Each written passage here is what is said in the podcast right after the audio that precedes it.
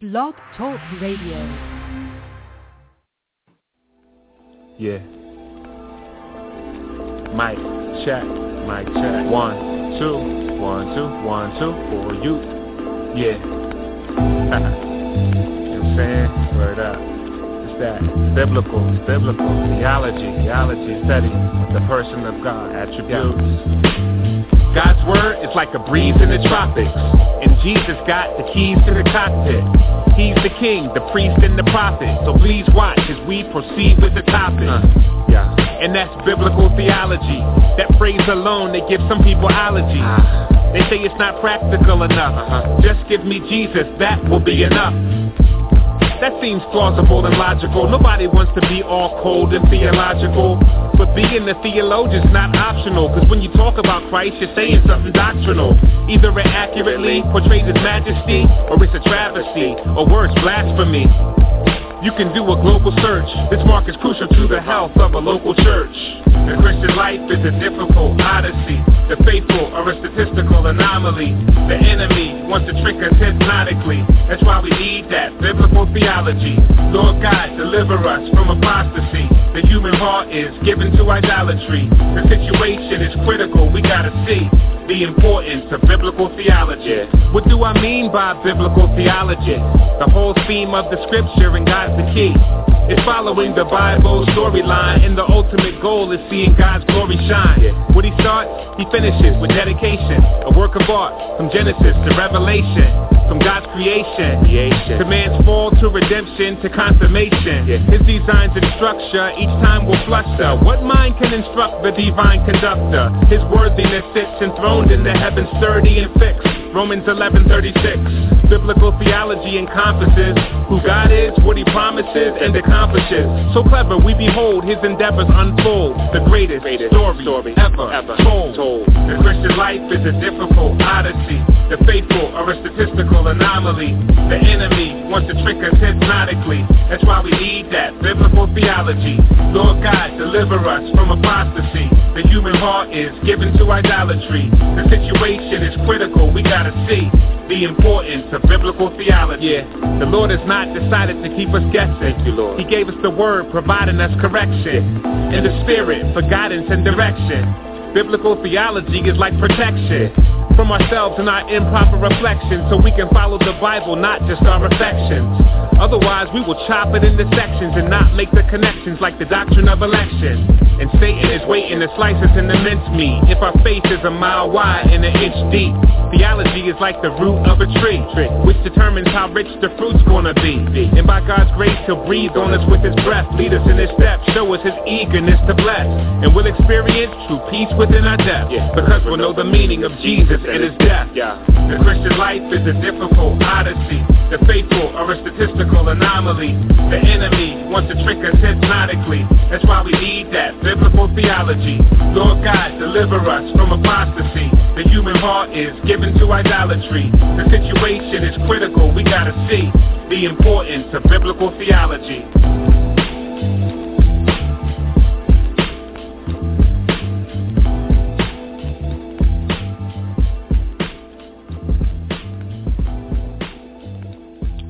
Welcome to another edition of Theology Matters. I'm your host, Devin Pellew. And uh, on this show, for those maybe who've not tuned in before and have not heard the show, and maybe you're listening live or, or maybe you podcasted the show, uh, Theology Matters is a show where we really try to get in depth a lot of the uh, theological philosophical and apologetic issues uh, within Christianity. And uh, we've done several shows on um, Mormonism, uh, Jehovah's Witnesses, how to deal with cults. Uh, we've also done several uh, debates with uh, atheists, Roman Catholics, uh, as well as Mormons and and others. So if you have not liked our Facebook page, um, you can go to facebook.com slash theology matters with the Pellews, facebook.com slash theology matters with the Pellews, and like our page. And if you do that, then you'll be able to um, get all of our podcasts. And uh, we also um, kind of up, through throw updates through the week, articles, and that as well. So feel free to uh, like the page and share it with your friends and let them know. You know, we don't make a dime from doing the show, and I just I, I throw that out there because uh, I want people to know. You know, it's we do the show because we have a passion for truth. Uh, we have a passion to uh, spread the gospel, and we want to see uh, not only unbelievers come to the faith, uh, but we also want to see Christians equipped and edified and able to stand firm in the faith. And that's that's why we do the show. So this month we have been going pretty hot and heavy on the uh, Protestant Reformation. Of course, October 31st is uh, when uh, day we celebrate Reformation Day, and we just wanted to just take this month to really highlight a lot of the key Protestant doctrines. Let, let me say this up front because I don't want to I don't want people to think that this show is just Roman Catholic bashing. You know, I have had um, a, a, a lot. I have a lot of respect uh, for many uh, Roman Catholics. In fact, some of them are my favorite uh, philosophers, and some of them uh, very good apologists. And I don't want it to come across like you know this show is like Jack Chick or or something like that. You know, it's it's not. I I appreciate what a lot of um, Catholics have done, and uh, you know the school I go to is very much influenced with St. Thomas Aquinas, and you know I don't think anybody's going to dispute these you know very amazing thinkers. So yeah, I just want to just want to clear that up. You know, we are a Protestant show, and we do have disagreements with Rome, just as they have disagreements with us. And so, uh, you know, they don't shy back from um, pointing out the differences and the disagreements and what they think is inconsistent on our end. And so I don't think we should be labeled anti-Catholic or anything for doing the same thing. It's a, it's you know, we're we we disagree, and that's that's okay. Uh, but I don't want it to come across as though you know every everything a Roman Catholic says is wrong or something like that. I you know have much respect for for a lot of uh, Roman Catholic teaching and uh, their apologists, but obviously there are some major disagreements, and that's what we've been covering. The last uh, few weeks we've been dealing with. Uh, the first week we dealt with um, the history of the Protestant Reformation, and had a couple of very good uh, gentlemen on the show uh, again, you can find that on our Facebook page. You can listen to that whole show. And then um, last week we did a show on Sola Scriptura, and had two two Catholics call in. It was a it was a good show. I think it uh, definitely highlighted a lot of the differences, and uh, I think it I think it was a good show. I think uh, I think uh, people will be, you know, happy to listen to that show. I think it, it will further the discussion along. I think it was a good show. So tonight we're going to actually be looking at the material cause of the Reformation, uh, the view of uh, doctrine of justification, and we're going to be highlighting some of the differences between Roman Catholicism and uh, Protestant, classic Protestant view of justification. And we're going to be looking at the differences as well as going over some of the objections as well as looking at some of N.T. Wright's uh, with the with the new Paul perspective. Be looking at that too. So back on the air with me is our guest Nathan Taylor. He is a graduate of Biola University uh, and Westminster Theological Seminary and Talbot School of Theology. Nathanael currently serves as ruling elder and interim pastor at Christ Church Presbyterian in Irvine, California and uh, he's been on the show uh, quite a few times, and I think probably one of our one of our favorite times was in December when Nate uh, did a debate with a Roman Catholic apologist, Devin Rose, on the issue of sola scriptura, and that was that was a good debate. We've had uh, things been downloaded a couple thousand times, so it's it's pretty good. Uh, I've had some people say, yeah, I'd want to want to uh, keep turning people to uh, Roman Catholicism, keep having Nate on. But uh, as far as my estimation, as I've seen, he's done a terrific job. And to be honest, I just haven't seen a lot of uh, Roman Catholic call. Well, we haven't had a whole lot of Roman Catholic callers, even though they've been invited numerous times. But I haven't seen any that have really posed a uh, much of a formidable challenge to Nate. And I'm not saying that therefore no Roman Catholics have good arguments. It's certainly not what I'm saying. Um, just I haven't seen any on this show, and invited. You know, we want you guys to call in. It's a it's a friendly show. We're not going to attack you or or you know cut you off if if you guys have heard the shows. You hear that I let the conversation go. I stay out of it. So I'll, I'll you know we ask in return is be respectful, uh, have a dialogue, not you know this isn't cross examination in the courtroom. And so hopefully you guys will, will call in and we'll be able to uh, to have some good dialogue and good good conversation. So Nate, are you there? I am, Devin. It's uh, good to be here again. And uh, let me just a second what you said in your uh, introduction that uh, I I don't want to be perceived as someone who's uh, Catholic bashing or saying negative things against Catholics as I you know don't like them or anything like that. That well, that's certainly not true.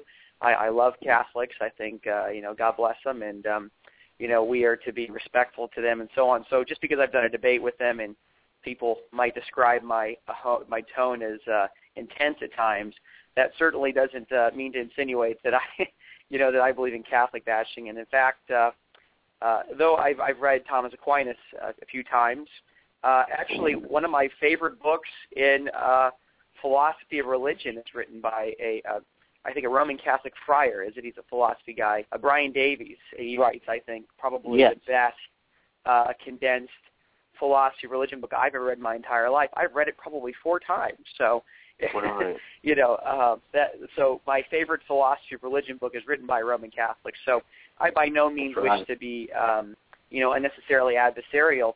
As you said, you know, uh, in dealing with these issues and disagreements, as we have disagreements with, uh, I have disagreements with libertarians or incompatibilists on free will. I have uh, disagreements with um, complete, you know, reductive physicalists of the human mind and so on, or brain in, in their case. I, I have disagreements with them, but that doesn't mean, you know, when I when I argue against them that I'm bashing them or I, I hate them or something like that. We have to be careful because in our culture we get kind of sloppy, poppy, and emotional. If someone's arguing right. with somebody else and they go, well, he's he's hateful, isn't he? He's a hateful person. It's like, well, no, you can disagree with somebody and be their friend and you know offer arguments and so on and so forth and not hate somebody you're just disagreeing with their position in fact one of my good friends from high school is a uh is an atheist and I, I i discuss with him you know issues of religion and so on when when it comes up but you know it doesn't mean that you know we're to have a hateful or cruel relationship with somebody just because we're disagreeing with their um uh, you know, philosophical views. And if anybody has a family who has divergent political opinions, you know, when Thanksgiving time or Christmas time comes, you know you're all going to talk about it maybe at one point and disagree, but it doesn't mean you you you you're against your family member or something like this. also, religion right. too comes up, but nowadays everybody seems to love to talk about politics. It seems to me it's a it's all all the craze. People get passionate about it. So, anyways, but yeah, no, I wanted to second that, uh, Devin. Yeah, that's that's good. Um, yeah, Nate, I've I've kind of come to the reformed faith slowly. It's been a process for me. It's probably been about eight years in the making, and probably within the last two years, I've really come to love uh, reformed theology. And this show isn't just, you know, it's not targeted to, um, you know, reformed guys. In fact, most people listen to the show are probably not reformed, and we really don't bring it up a lot on the show because I don't want to. There's, there's good people on both sides. But the reason I bring this up is because since you know since I've really uh, come to embrace Reformed theology, one of the things that I see is that a lot of guys uh, that are Reformed do not really have. Um, I don't know if it's I want to say the word understanding, but they just almost have a skepticism towards philosophy, and that's one of the things I really really enjoy about you uh, is uh, the, the fact that you're you know so knowledgeable in these areas. What would you just what would you say to some of the, the maybe the reform guys that are listening, maybe to encourage them to uh, to kind of embrace and get in in some of the uh, philosophy? Yeah, you know, it's a it's a frustrating uh, issue I have. Uh, you know, pursuing you know graduate studies in philosophy and so on. Uh, with uh, not all reform people, not all, not all, but there there certainly is um, many outspoken reform people on podcasts and speaking at conferences um, and writing books and publishing. Not as I said, not all. I don't want to, you know, knock everybody down here, but um, and certainly uh, the uh, minister I serve with at Christ Church Presbyterian, Michael Preciado, actually getting his PhD in philosophy right now, and he's uh, in the analytic tradition and works on issues of free will and moral responsibility and foreknowledge uh, consideration. Uh, Paul Helm, for instance, is also uh, into that. So not all reform people are like that. Still, yes, there are people who, for some reason or another, I don't know why this is, tend to think that um, if you're reformable, then you must hate philosophy and you have to, you know, they uh, overemphasize Scripture as if Scripture were contrary to reason and that Scripture were in conflict with reason. And that's, um, I mean, I, I'm more Augustinian in my uh, theory of knowledge and how I view things. I'm not, uh, I don't believe in a faith-reason uh, distinction as strong as Thomas Aquinas does, for instance. They're very, uh, you know, Catholic or Thomistic in their view of faith and reason, to where they divorce, seem to divorce them, or they're, or they're distinct. That you know we're to have philosophy over here, and that's not to mess with uh, uh, theology. I believe in a more integrative approach where philosophical theology, analytic uh, philosophy, it contributes greatly to systematic clarity and to even a- actually establishing facts about God through not so much natural theology like this, but general revelation, which you probably just call natural uh, theology, Devin, but general revelation and uh, establishing facts about God. And I, I would say this, that if philosophy were to show or in any way strongly suggest that the Bible were unreasonable or silly or taught something that was a contradiction, something like this, completely counterintuitive, I wouldn't believe it. You shouldn't believe it. Um, right. Part of the reason why the Christian religion is so amazing and we're dying for it is because it's true. It's a fact. Uh, it's reasonable. Right. And if it weren't reasonable, you shouldn't believe it. You know, I mean, take up Hinduism, something. I mean, you know, ha- have a good time. You know, hit the bar. You know, don't. Who cares? You know, not that people go to bars or pagans, but you, you get the you get the drift. You have a good time. Yeah. Right. You know, um, if if if Christianity uh, were not reasonable, uh, you shouldn't believe it. You shouldn't believe the scriptures at that point. So part of what makes it so amazing is that uh, First Peter 3:15 says you have to offer a defense, and if it, if it were a contradiction, it was unreasonable, irrational, you couldn't offer a defense. And so inherent in, in the scriptures themselves is that they are in fact uh, reasonable. I was actually uh, convinced of Christianity by listening to uh, Greg Bahnsen debate Gordon Stein when I was about, uh, I would say, about 20 years old. And so um, my coming to Christianity and Reformed theology was on the basis of arguments and reason. And um, you know, you just you can't start off with reason and arguments and then kick them away once you become a Christian. Like, well, it doesn't matter anymore. Well, no, it certainly does matter in all areas of life. So I would encourage people to be more consistent. And if it is, if we're so insecure and afraid to defend Christianity with reason and arguments, um, then your faith's not worth it. If that's if that's how it is, if that's what it comes down to, you should be able to offer a defense and, and reasons for it. And so it is unfortunate that many reform people tend to have this very strange view that philosophy is just inherently pagan, you can't use reason and so on, when uh, in fact I would say um, a careful use uh, and clear thinking in philosophy actually establishes and shows that I think Christianity is the only reasonable religion out there.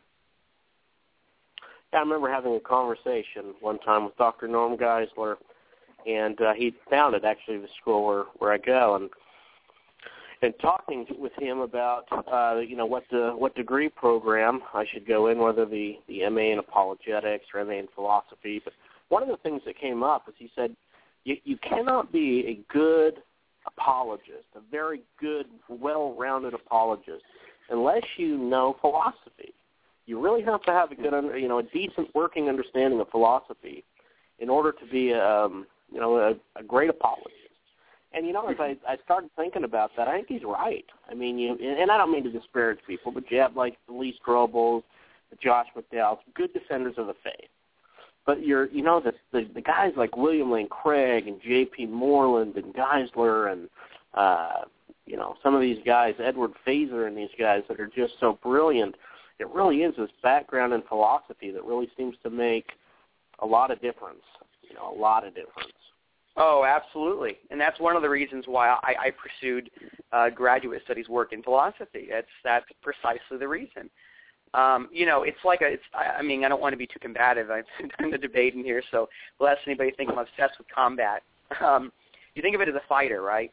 Now, uh, someone who studies apologetics per se, uh, they, you know, the books will teach you how to counter certain moves. Okay, when a guy says this, say this you know, or it's here are the evidence, and if he says that, then you got to say this. It's very kind of mechanical input output sort of thing. Um, but how it's like training a fighter. Like if a guy comes at you with a punch, you know, you move out this way, or if he does this sort of punch, you move out this sort of way. But what philosophy does is that it actually equips you to dodge any sort of thing that comes your way. It gives you the general ability that if he puts in a new move or a new uh, a new strike in or a new kind of ornate uh, sort of uh, attack on you, you can learn how to dodge it, maneuver around it. And so it gives you a more full-orbed way in being creative and having your own responses in a way that allows you to be a critical thinker and to put you know your p's and q's together. And so in that way, uh, philosophy can be very helpful.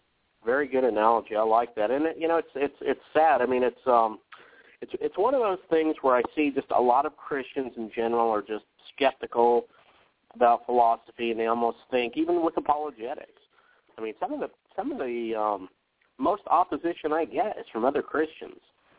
I remember yeah. a guy, you know, we were we were I was teaching um, at a church here in Charlotte, and um, it was right around the time school was was getting ready to come back. And uh, I was showing the, the DVD Icons of Evolution, and then afterwards we was going to talk for about an hour and do questions and that kind of stuff. And uh, you know, I thought it'd be a great idea to show that video and try and equip these these kids who are going to go back into schools and get just pummeled with you know with Darwinism.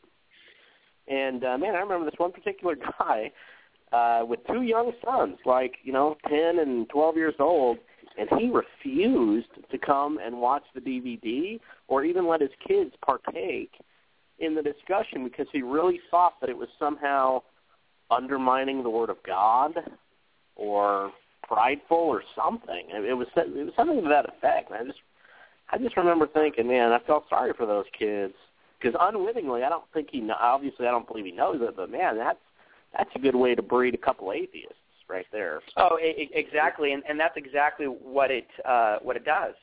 Um, you know, it's a sort of pie. It's not it's not faith as taught in the Word of God, but it's a sort of pietistic, Kierkegaardian, irrational leap of faith where and you just got to reach out in the ledge and grab on without any reasons at all.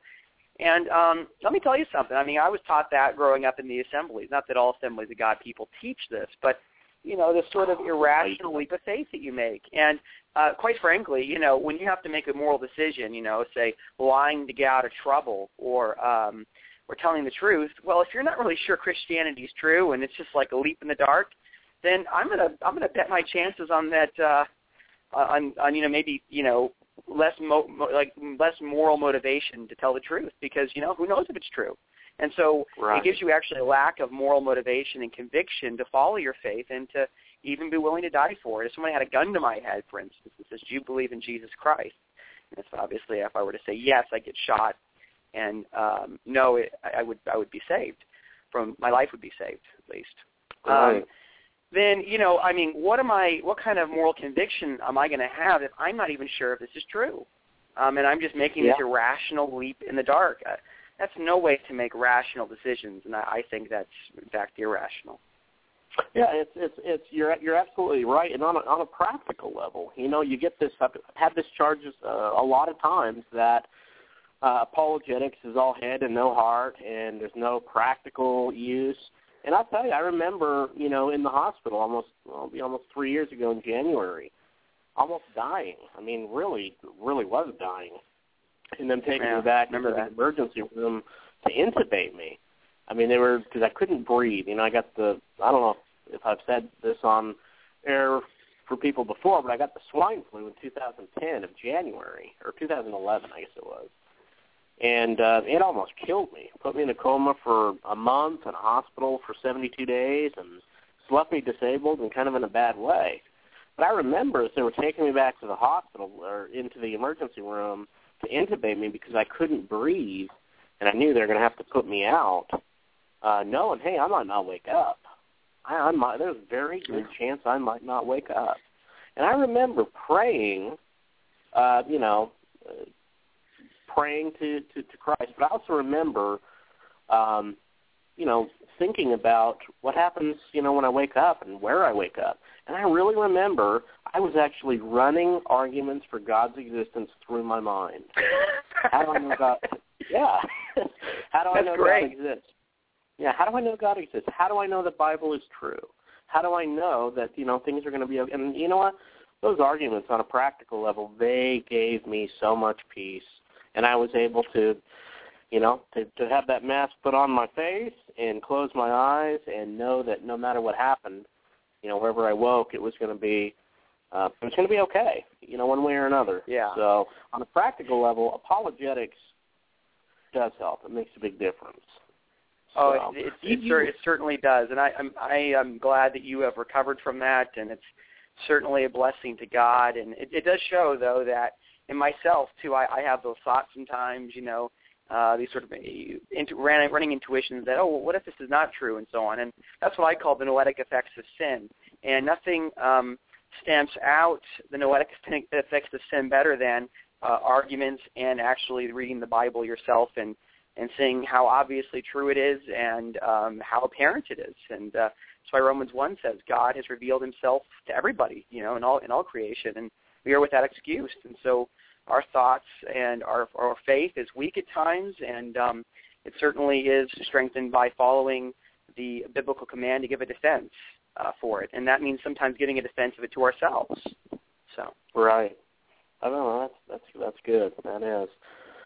Let me uh, you just real quick before we jump into the show. You had said that you were you were actually you were in an Assemblies of God church as well.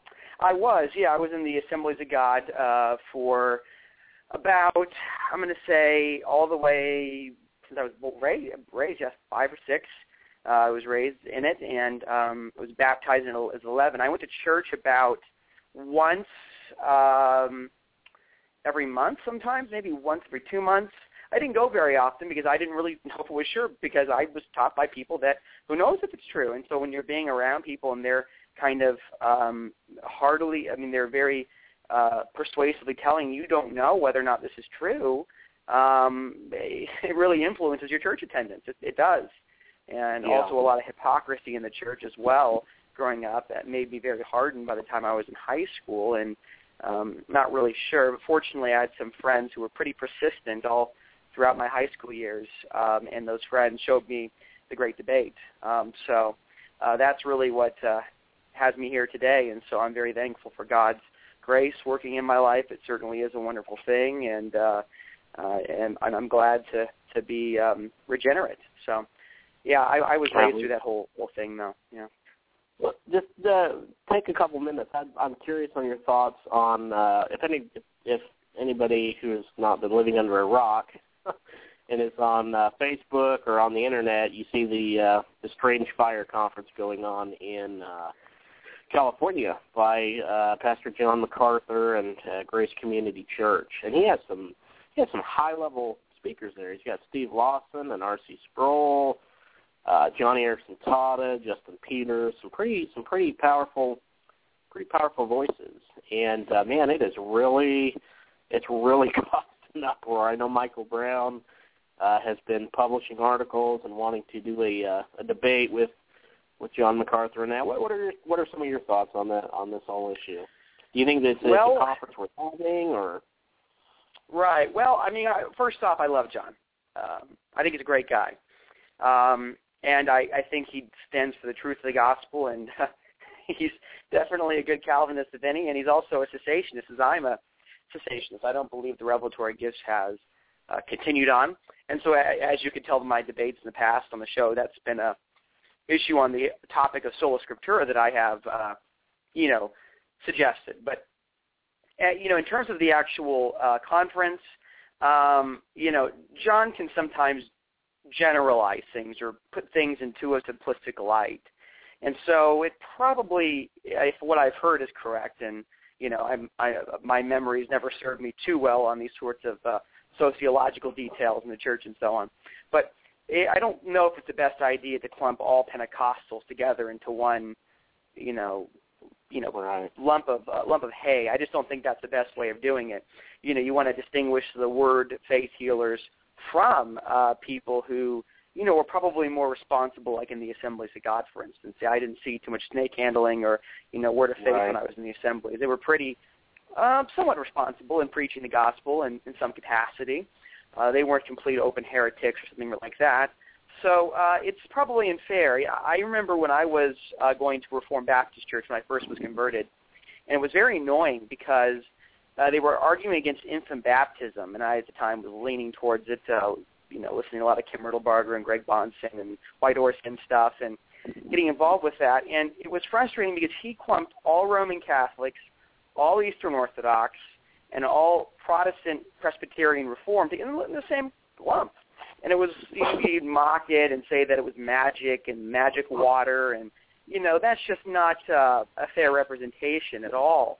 And so Right. um, I, I imagine that's how these Pentecostal folks feel, who are you know I mean J.P. Moreland I believe is a Pentecostal, and you know he's Yeah. he's uh he doesn't do anything like the word faith healers. He's a very great evangelist and defender of uh, Christianity. Respect him greatly. So uh, you know, and there's a lot of other brothers and sisters in Christ I have who have continuationist sympathies, and they're not all part of you know certain extremes or abuses in that church. So it's probably not right to clump them all together. And you know, he could do a conference which would be more careful, saying we're going to do this part in the word, word faith, you know, movement, and talk about Yeah. the heresies they spread. Then we'll you know give a gentle kind of rebuke of our brothers and sisters who hold the continuationism. I think that would have been a more responsible and caring way to present the truth. Yeah, you know, and and I'll be honest, the words that he's saying, you know, like this is, you know, the the guys are con men, and and most of this is of the devil, and it's pretty hard language. You know, if that was just put at the word of faith people, he he wouldn't have any argument with me. You know, at all. I think word of faith Yeah. theology is absolute perversion of the gospel and dangerous. And I think I think these guys need to be absolutely need to be called out. You know, and when Michael Brown, and I respect Michael Brown, but when he says things like, uh, you know, the very frequent or very very infrequent, very very minimally does, uh, you know, um, kind of the it, it's certainly not the norm of bad teachings from charismatic and Pentecostals. I just don't think that's. I I don't know how true that is. I mean, charismatic or uh, word of faith theology permeates charismatic and theolo- and Pentecostal movements. Not all of them. Um, not all of them. There are very good, faithful ones that aren't, but a lot of them do. You know, you can't. turn Yeah, I, I've actually seen Orthodox ones uh, go from word of faith in a matter of years. Seen that transition Yeah. take place in churches. Yeah. Uh, you can't you can't turn on Christian television or hardly Christian radio without hearing that nonsense. So, granted, it's you know not all of them hold to that view, um, but it's certainly not few and far between, like like Michael Brown. Yeah, It's- that's it's certainly needed. true. All right, my friend. Let's uh, now that we've uh, squandered thirty minutes, I guess we should should get to the topic here. Good good stuff. Uh, that That's fine. Good stuff. Why, uh, for those of you maybe who missed the podcast, why should we care about uh, the Protestant Reformation today? This is, you know, something that happened uh, a long time ago, and why should we, as Christians, even be concerned about uh, about this now, today? How does it apply? Yeah, I, it's it's a very good question, and I, I would say we should be concerned uh, about it in, only insofar as you know what happened to the church back there then to see certain uh, events occur in history, and as it's sad to say, so much history repeats itself, and uh, we have to be careful to look at the uh, past and not be arrogant of what our brothers and sisters have taught us going through the church and so on, and um, what events took place. But more importantly, I think it's important to look back to it to see how uh, doctrines develop and what uh, how they're brought up through history. I certainly think uh, sola scriptura and um, sola fide, or scripture alone and justification by faith alone, were, were brought out through the uh, early uh, church uh, history and by taught by the church fathers, I believe. Um, certainly not all, but I do believe you know uh, you know a, a good clump of them were taught, and so it's important to look through history to see this and to see how um, these sorts of things begin, begin to uh, occur and how they affect things. But uh, I think the teaching is the most important part ultimately, and what the Reformation taught was we usually talk about sola scriptura, scripture alone, and justification by faith alone. And uh, there's no question, I mean, other than I can think of, I, I would say this is equally important, maybe God existing, that question whether or not he exists is equally important to this. But how can a man be right before God?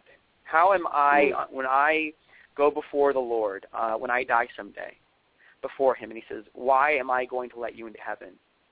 What are you going to say? I mean, there's no question it is more relevant and more pertinent than that. And that was one of the foundational pillars of the Reformation, is how is a man right before God? And the Reformed answer, the Protestant answer, was by faith alone. And uh, that faith acts as an instrument or as a tool by which to apprehend uh, Christ's righteousness. And and uh, we are our sins are then forgiven, um, and our sins are imputed to Christ on the cross. They're legally transferred. Um, almost like you can transfer debt around. So Christ earned merit for us. He uh, he got you know rewards for us, uh, almost like someone accrues money, and then they transfer that money into a bank account. So I'm imputed with Christ's righteousness, His works, and so when I stand before God on the day of judgment, the, uh, the Reformation taught that I'm to say that I am made right on the basis of Christ imputed righteousness. And that was by faith and faith alone. Not anything wrought in me, nothing intrinsically special about me, but only uh, on the basis of Christ's righteousness. And so right. I don't think any question is other than maybe whether or not God exists is more important than that. That's that's certainly you know people want to know what's going to happen when they die, whether or not God exists, and uh, also if God does exist, how am I going to enter into glory worshiping God for all eternity? How am I going to enter into heaven? That's a very important question. I take it. Maybe you can walk us through a little bit. What um, what are what are the differences between well, what does the Roman what does Roman Catholicism teach about the nature of justification? Just so we kind of see what yeah, what and it's it's important to important to discuss this because there's a lot of confusion nowadays you read certain statements by the Pope, and it seems like uh, to the untrained eye that he might be affirming justification by faith alone. But here is one thing that the Roman Catholic Church teaches, uh, among many things actually. But here's one thing that you can really spot it. You know, there's a lot of you know evangelicals and Catholics together and joint statements on justification and so on, where the Catholics and the evangelicals agreed because of not being clear about these things. On the Roman Catholic view, when I am declared righteous, when God says, you are righteous in my sight, on the Roman Catholic view, God is declaring me righteous because I am actually intrinsically righteous by God's grace, God's transforming, infusing grace, um, as it says in the Catechism of the Catholic Church 2019. Justification includes remissions of sins, sanctification, and the renewal of the inner man. Justification includes those things. Uh, it also says in 1989 on justification in the, in the Catholic Church, uh, justification is not only the remission of sins, but also sanctification and renewal of the interior man. So it, it is uh, basically that you are justified insofar as you're internally wrought and sanctified by God's graciousness, and uh, which is God transforming you and infusing you with righteousness through grace. And so, um, as 2023 says, sanctifying grace is the gratuitous gift of His life that God makes to us. It is infused by the Holy Spirit to the soul to heal it of sin and to sanctify it. So the Roman Catholic view says that I am justified insofar as I am sanctified. Justification and sanctification basically become the same thing. God can only declare you righteous if you're actually intrinsically righteous. And that's the Roman Catholic view. People might be saying, well, what's the problem with that? The problem with that is it contradicts the Bible. Romans 4 5 says that God declares righteous uh, the ungodly, and that the ungodly is righteous by faith alone. Um, and so contrary to the claims of Rome that we are declared righteous when we are in fact intrinsically righteous, it's not true at all on the, the Protestant view that that's the case. We are declared righteous when we are ungodly. There's nothing right intrinsically with us when we're declared righteous. There's no basis in us. It's extrinsic. Uh, it's that old Martin Luther analogy that God that, we are nothing but piles of dung or poop. You know, if some young kids are listening they will understand what poop means. I'm sure. poop. Um, and we are merely covered in snow, in the white snow of the Lord Jesus Christ. And so, in this life, we struggle with sin, and yet we are declared righteous. And that that, that I know as a, as a believer that when I sin daily, I am still declared righteous by the perfect righteousness of Jesus Jesus Christ. I have peace with God because I'm clothed in his righteousness. And that I when I when I do commit a sin, I don't, you know, worry late nights about my salvation. And I would because God is a perfect being, he has a perfect standard. And I failed his standard numerously. And um so that is where, you know, assurance salvation is at, and that's how I know I'm right before God because on the basis of Christ's righteousness and my faith in the Lord Jesus. And so, it, it, you know, it's that's the distinction there between the Catholic and the Protestant view. Um, so, uh, if you want to throw another question out, I'll go into yeah, further. Yeah, yeah. Let, let me ask because I, I do see sometimes a lot of straw men, even from the from the Protestant side as well. Uh, well, they will say things like uh, Roman Catholics believe you are saved by by works, maybe you could you could kind of break that down a little bit because yeah, we don't want to be so, you know making yeah. straw men as Protestants either. We well, want to be faithful to to what believe, but maybe break that down for us. Right. Well, you're you're not going to like me when I say this, Devin. Um, it's interesting Uh-oh. because there is some truth to that, that Roman Catholics believe that on a Protestant view, but on a Catholic view, that's not the case. Catholics would never articulate their view of salvation. Um, so if we want to be, if we want to properly represent the Catholic view as they define it, then yes, that is a misrepresentation. R.C. Sproul uh, points it out numerous times. It's a misrepresentation of what Rome teaches. That's true. But Yeah. I have to, I have to be precise here, and I have to be honest that from a Protestant perspective, justification would be by works. And the reason why I'm saying this is because as Rome understands faith, it's not just an instrument or a tool that apprehends Christ's righteousness, but it's um, actually um, it's actually you know something that pours out grace and love. You know, uh, this faith that works through love, and so they, um, which is a biblical concept, by the way, but I would take it in sanctification and not in justification. So they view faith as a as a virtue, as something that is a, a, very similar to how a Protestant construes works. And so a faith, uh, a, a faith on Catholicism, as viewed by a Protestant, pers- is actually seen as a work because Paul contrasts between faith and works. You know, doing the law and then you know trusting in faith and this distinction here. And so the way that Catholics speak about faith it seems as if how a Protestant would usually construe talking about a work. Protestants historically don't like to say that faith is a virtue. It's good to have insofar as it works in- instrumentally to receive Christ's righteousness. That's certainly good. But um, right. but on the Roman Catholic, it's actually an intrinsic thing that on the basis of this faith and the sanctity and it's wrought in you, you're actually intrinsically good and you're declared right.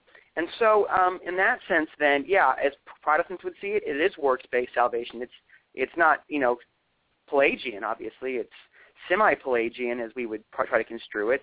It's not like you know, without they obviously work through the grace of God, so it's not the sort of Pelagian works-based salvation as construed by uh, some unnuanced versions. But um, so we want to be careful. We want to say, yes, Mister uh, Friendly Roman Catholic, yeah, this I view that as a work, but on your view, as you articulate it, it wouldn't be a work. It would just be faith. And so we have to be careful to talk about how people view things and how people, uh, you know, assume or hold certain paradigms or worldviews and how they define their terms. And that's very important when talking about these things.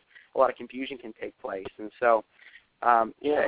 I know that's a mouthful, but I, I think it's important. No, I know R.C. Sproul does say that, you know, a lot. Yeah, that's good. So sometimes maybe there's just some. eh, Sometimes it can be hard because I know there's equ- equivocation going on when you got two very similar groups using the same words and and yet different meanings are attached to the words. So sometimes you you, you think you're talking about the same thing and maybe not. But Yeah. one of the things you brought up, and maybe it's probably probably a, an important place to start, um, is dealing with the condition of man, uh, right? Because as you talked about being justified, maybe you could contrast a little bit uh, the Reformed view of man and their depravity, and the uh, the Roman Catholic view of man and depravity. Um, and then I guess we'll kind of get into the uh, different views of justification and how that happens. Right. Yeah. And I mean, obviously, you have some form of. They they would say that you know uh, Adam in in the fall, you know, prior to the fall, had grace in him. That a man always needs grace, you know, to to do what is good. Um, they would say that, but they would apply it more universally and less specifically than Calvinists. We would say God's grace is only for those who are fallen and um, who have not, you know, who are not regenerate. Uh, God's grace is needed to them, and God's grace works effectively in their hearts to sufficiently regenerate them, and it's only given to the elect and to those who are, you know, truly believers in Christ Jesus. And that also, um, and I mean, Catholics would probably affirm this that without the grace of God, you know, man is sick and depraved. But they would try to say, well, the reason why man has these sort of faculties to reason and do certain things is because God's grace does work in him in some general sense, and uh, that's another issue. But uh, yeah, so on Calvinism, typically we say without the grace of God, you know, you you can't have any work which is such that that work is good. You can't have good works. You can't do anything good, and that's from Romans eight. It says that um, those who are in the flesh can't please God, and a good work, anything like that, would be would be pleasing to God. And so, um, whereas I think you know Roman Catholics many times would want to broaden it out and say no, uh, natural man can do good, and so on. And so that's the condition we're in, was we're fallen and dead. And uh, depending on if you're talking to uh, different types of Arminians or Catholics, they'll try to say that too. But oh, but if you have the grace of God to everybody generally, then of course we're not really dead. We're doing pretty good, and so on. So you're going to have things like that occurring. So the debate is very nuanced, but um, uh, I would say that the typical straightforward reading of the Bible would suggest that all men are, are depraved. That's to say, um, they're not as evil as they could be. They're not, you know, you know, uh, you know, raping and pillaging and burning down houses constantly, but they uh, are selfish and uh, they do some common good in the sense that they help societies and so on, but they don't do any spiritual good before God. Um, and they, while they they certainly you know can help a grandma across the street and so on, older lady, they would do that with the intention and the desire in the heart, not out of honoring God, but you know, in some sense, uh, not with with reference to God. And no good work can be really good unless it has some reference within God. So, um, and glorifying Him. So uh, that would be the difference. And uh, there's certain ways to speak of the noetic effects of sin too. Um, and I would I would take it that every part of the human being is affected by sin in one way or another. You know, and this probably goes back to why certain Calvinists don't like to uh, like philosophy because of the noetic effects of sin. But um, the noetic effects of sins don't make you uh, brain dead or mentally disabled. They just make you immoral. so that's all that means. Uh, they just make you extremely immoral, and uh, in your thinking, you're immoral. It's not like you don't know truth or anything. You're just immoral. You think immorally. Um, as uh, Van Til says, you can have certain people that are very sharp, right? But if that, uh, and if, if you look at a razor and that razor is aimed the wrong way at the wood, it'll cut up the wood no matter how sharp it is. It's better to have a dull razor that's aimed directly in the right uh, position at the wood, so it, get, it cuts the wood up in straight little pieces and so on. Uh, but if the razor is the wrong way, then it cuts it up and destroys the wood, no matter how sharp it is. So unbelievers can be very sharp, right? But um, they will cut up the wood. They'll they'll use their reason for destructive purposes, and so yeah, that would be kind of a general view. Is that yeah, total inability. You're unable to come to God without God's sufficient grace, and then a total inability. You can or, total depravity that you can do no good work, and that and that basically um, your entire human nature in some way or another is going to be affected by sin. Okay, well, let me do this. I'll go ahead and, and uh, we open up the phone lines here.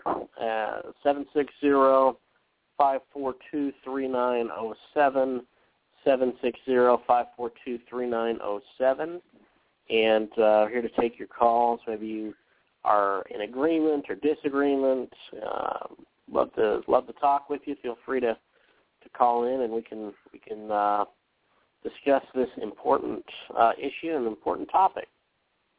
So, uh, let's see, Nate. Do you want to do you want to go a little more in depth, maybe as to the Protestant view of uh, Right, justification, yeah, let, let's run us through that a little bit. Yeah, let me just give a yeah just a, a definition of it from the Westminster Larger Catechism, question 70, and then we'll probably move. Uh, and then I want to tie it into the atonement and act of obedience, and then we should probably move to discuss uh, general objections to the uh, doctrine of justification we hear from different uh, camps. I think we need to get to the objection uh, section and. Uh, also, before we do that, though, as I give the definition, I'll, I'll give some scriptural backing for it, if that sounds okay. Sure. Okay, so looking at uh, question 70 on the Westminster um, Larger Catechism here, it says, what is justification? Justification is an act of God's free grace unto sinners in which he pardons all of their sins, accepts them on account of their persons righteous in his sight, not for anything wrought in them or done by them, but only for the perfect obedience and full satisfaction of Christ by God imputing it to them and received by faith alone. So um, basically the thought here is that in justification we are imputed Christ's righteousness, and that means Christ earns for us righteousness, and also our sins are imputed to Christ. Christ in our place on the cross experiences hell. And we receive this gift of forgiveness of sins, the atonement, and the righteousness of Christ by faith. And, you know, it's often said that there's no passages in the Bible that teach uh, these doctrines of justification by faith alone. That, that is to say that there is uh, only faith is what receives the righteousness of Christ, and there is no work which is such that it contributes to your righteous standing before God. On the day of judgment, we're standing before him, and he says, why should I let you into heaven? There is no work you can appeal to. There is no work you can appeal to. And so uh, only to Christ's righteousness and you having faith in, in Christ. So, okay, what, what passages clearly teach us? Um, I alluded to this, but Romans uh, 4, 5, 8, and this is something we are going to come back to probably a few times in discussion of different objections. Romans 4, 5, 8. And to the one who does not work but trust him who justifies the ungodly, his faith is counted as righteousness. So the justification of the ungodly. It says, just as David speaks of the blessing of the one to whom God counts righteousness apart from works, blessed are those whose lawless deeds are forgiven and whose sins are covered. So the person does have sin, but those sins are being forgiven and covered. And blessed is the man against whom the Lord will not count his sin or impute his sin. So there's a legal reality going on here. A person is sinning, but God is not imputing or counting that sin against them. And why? Because it was counted against Christ on the cross. That's why. And so there's this legal uh, aspect, this forensic la- aspect here, and it's so obvious and to the one who does not work but trusts him who justifies the ungodly. Um, the Greek word here is dikaiō, and every time this word is used, it means to declare right. Roman Catholics will try to take this verse and say that dikaiō means that God transforms you and makes you righteous, because in the Roman Catholic view, if you remember, you can only be declared righteous if you're actually godly or righteous. But the problem is that Greek word can't mean that. There's not a single instance in all the New Testament and all the Septuagint and all Greek writing where dikaiō means that God transforms you, makes you righteous, and declares you righteous. Every time dikaiō or justifies in the English here is used, it always means that God declares you righteous. And according to Romans 4, 5, when does God declare you righteous? He declares righteous the ungodly. His faith is imputed as righteousness.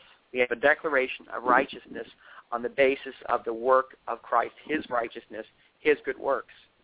And so uh, that passage clearly teaches that. And as for the alone aspect, here's just a kind of uh, straight two two kind of straightforward ways of doing it. This is a really quick too. um, when I do evangelism, I present the gospel to people. I present justification by faith alone.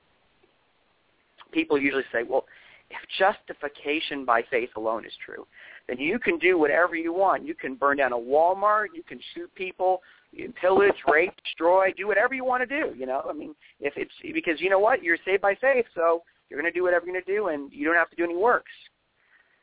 That's the sort of objection you get, and that's actually the objection you get from many Roman Catholics about uh, justification by faith alone.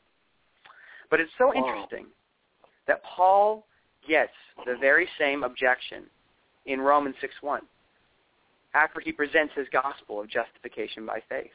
He says, can we sin all we want that grace may abound? Now, how in the world could that objection ever arise? Ever arise when you believe that you have to do good works for the grace of God to merit um, congruently your salvation? How how could you, if you believe that your your works do contribute to your salvation, how could that objection ever arise in the Roman Catholic view? It could only arise if you hold to justification by faith alone. So Romans six one is just there's no explanation, there's no account from Roman Catholic as to how uh, they are to, to you know give an expl- explanation of that verse. There's no good explanation, no good account of it. Um, and so, but from the Protestant perspective, we obviously do have account of it. And then, of course, very straightforwardly, Romans 3 says, you know, we hold that a man is justified apart from works of the law. Very clear passage. And then Ephesians 2, 8 um, through 10 says, you know, we're saved, we're saved by grace through faith. This not of works, not of your own doing, and so on. So we have passages like that. Um, and, let, you know, me, let me ask you this, Nate, because I've heard some thought, I've heard some Roman Catholics object when it's, it's saying uh, can't be saved by works of the of the law. Break that down a, a bit. What exactly is going on in that verse? What is what does he well, mean by a the lot, law? Yeah, a lot is going on there. Um, and this is going to, you know, enter into our. This is a nice transition at Devin. I don't know if this was providentially planned. It probably was by God, because according to Ephesians 1:11, all things are. But I was just about to go to the objection portion, and that was a great transition because the New Perspective on Paul and uh, Roman Catholics use a similar strategy here. At least some, uh, James Dunn uses this. Um, and uh, ergon nomou, works of law, that phrase in Greek, it is argued that that only is referring to Jewish ceremonial badges, things to do with being a Jew. So, for instance, it's saying that um, you're justified by faith apart from doing all this stuff that makes you a Jew, basically. And so it's talking about the Gentiles trying to be included in the church and Paul is addressing that issue and trying to say, no, you should include the Gentiles. You're saved by faith. You're in the church by faith and not by, um, you know, uh, these sort of Jewish ceremonial rites, these sort of uh, boundary markers that make you a Jew and not a Jew. And that's how Roman Catholics even have kind of historically argued in some sense that, yes, ergon nomou, this works of law, uh, don't mean any and all works, but certain types of works. Some Roman Catholics will say things like, oh, this means that um, ergo uh, ergon nomou means bad works. Bad works, for instance. That's something that they'll you know try to say.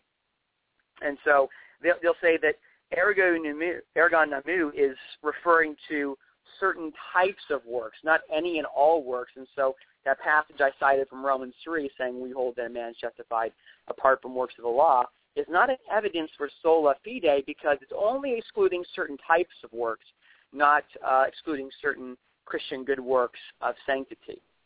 And uh, in response to that argument, so I'm going to respond to the general argument that uh, it refers to Jewish markers, ceremonial markers, and I'll move to the objection that it is referring to the only bad works.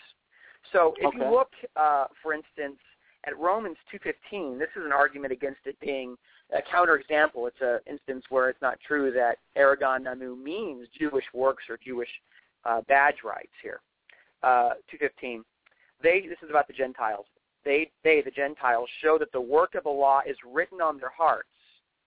Ergon nomou there. The work of the law is written on their hearts, while their conscience also bears witness, and their conflicting thoughts accuse them or even excuse them.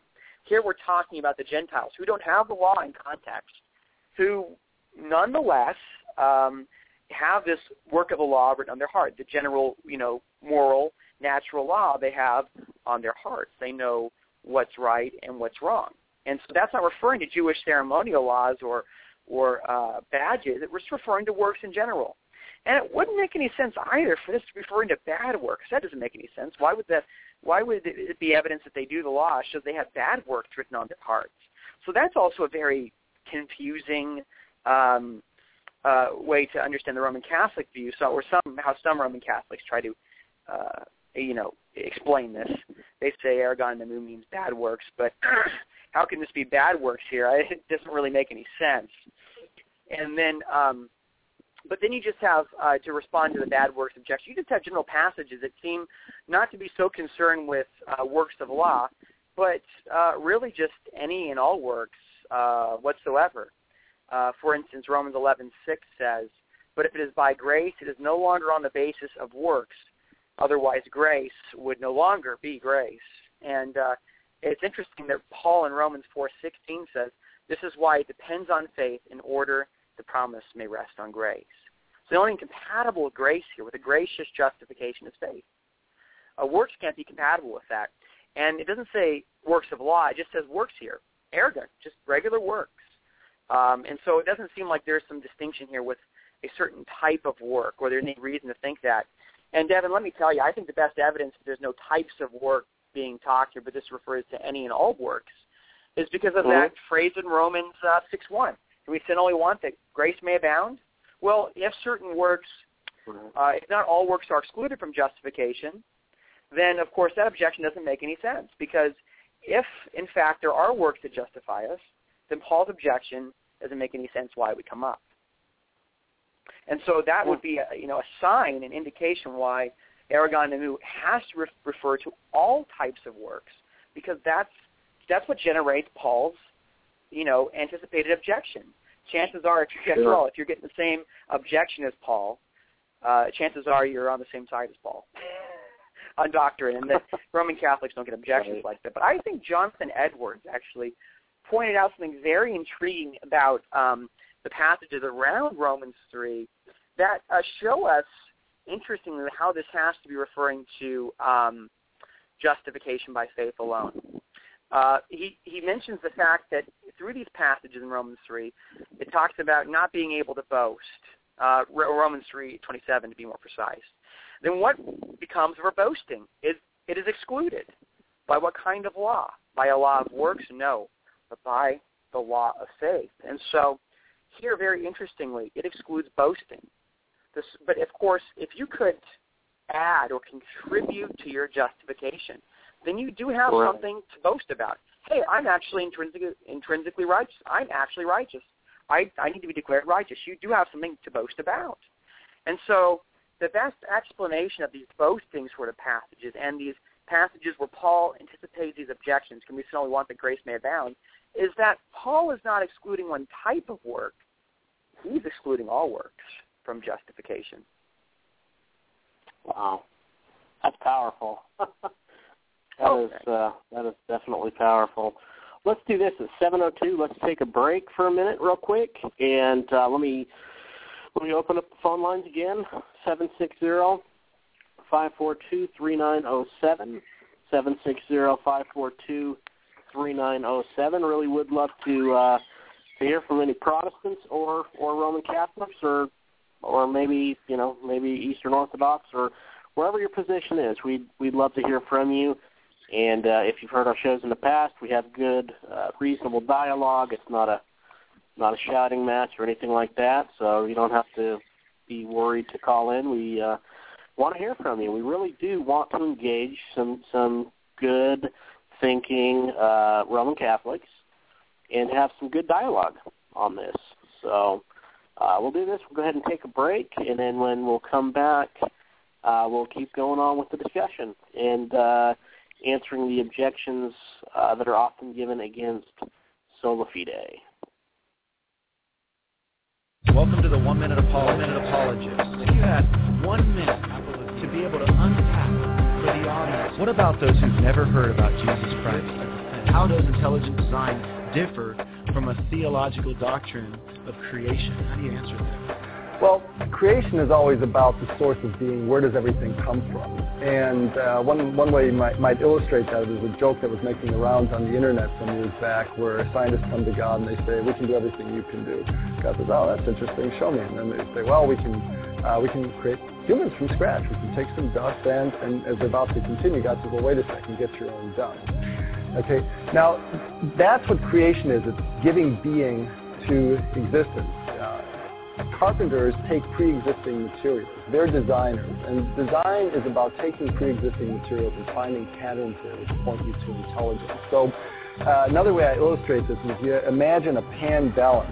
You've got a bale that includes one side, and you've got one pound weight on this side, which is up. How much weight is on this other side? Well, you know it's more than one. It could be two pounds, it could be five pounds, it could be a million pounds. And that's how it is with intelligent design. We know that there's an intelligence behind the things that we see in nature, and things in biology and cosmology.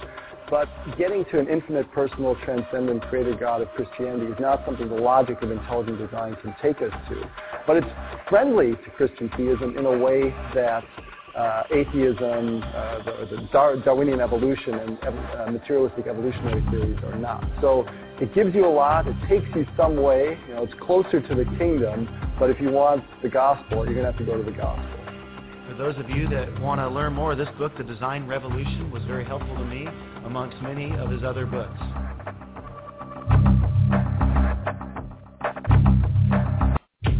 Welcome to the One Minute Apologist. One Minute Apologist. If you had one minute Apologia. to be able to unpack for the audience, we interview the world's leading apologists to provide credible answers to curious questions. Dr. Howe, what do Jehovah's Witnesses believe?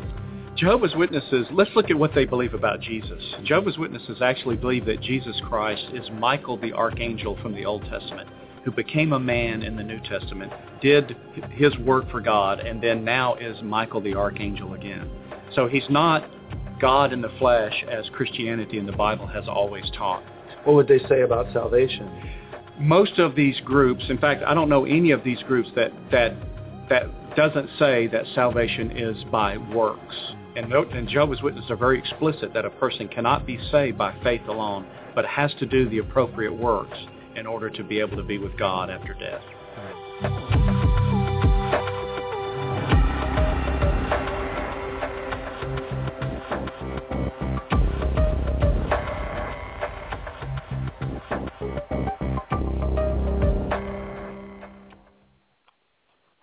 Welcome back to the show, Theology Matters, and we are continuing our series this month on the Protestant Reformation. If you like our Facebook page, you can get, uh, that's facebook.com slash Theology Matters with the Pellews, facebook.com slash Theology Matters with the Pellews. If you go to that page, you'll get our podcast.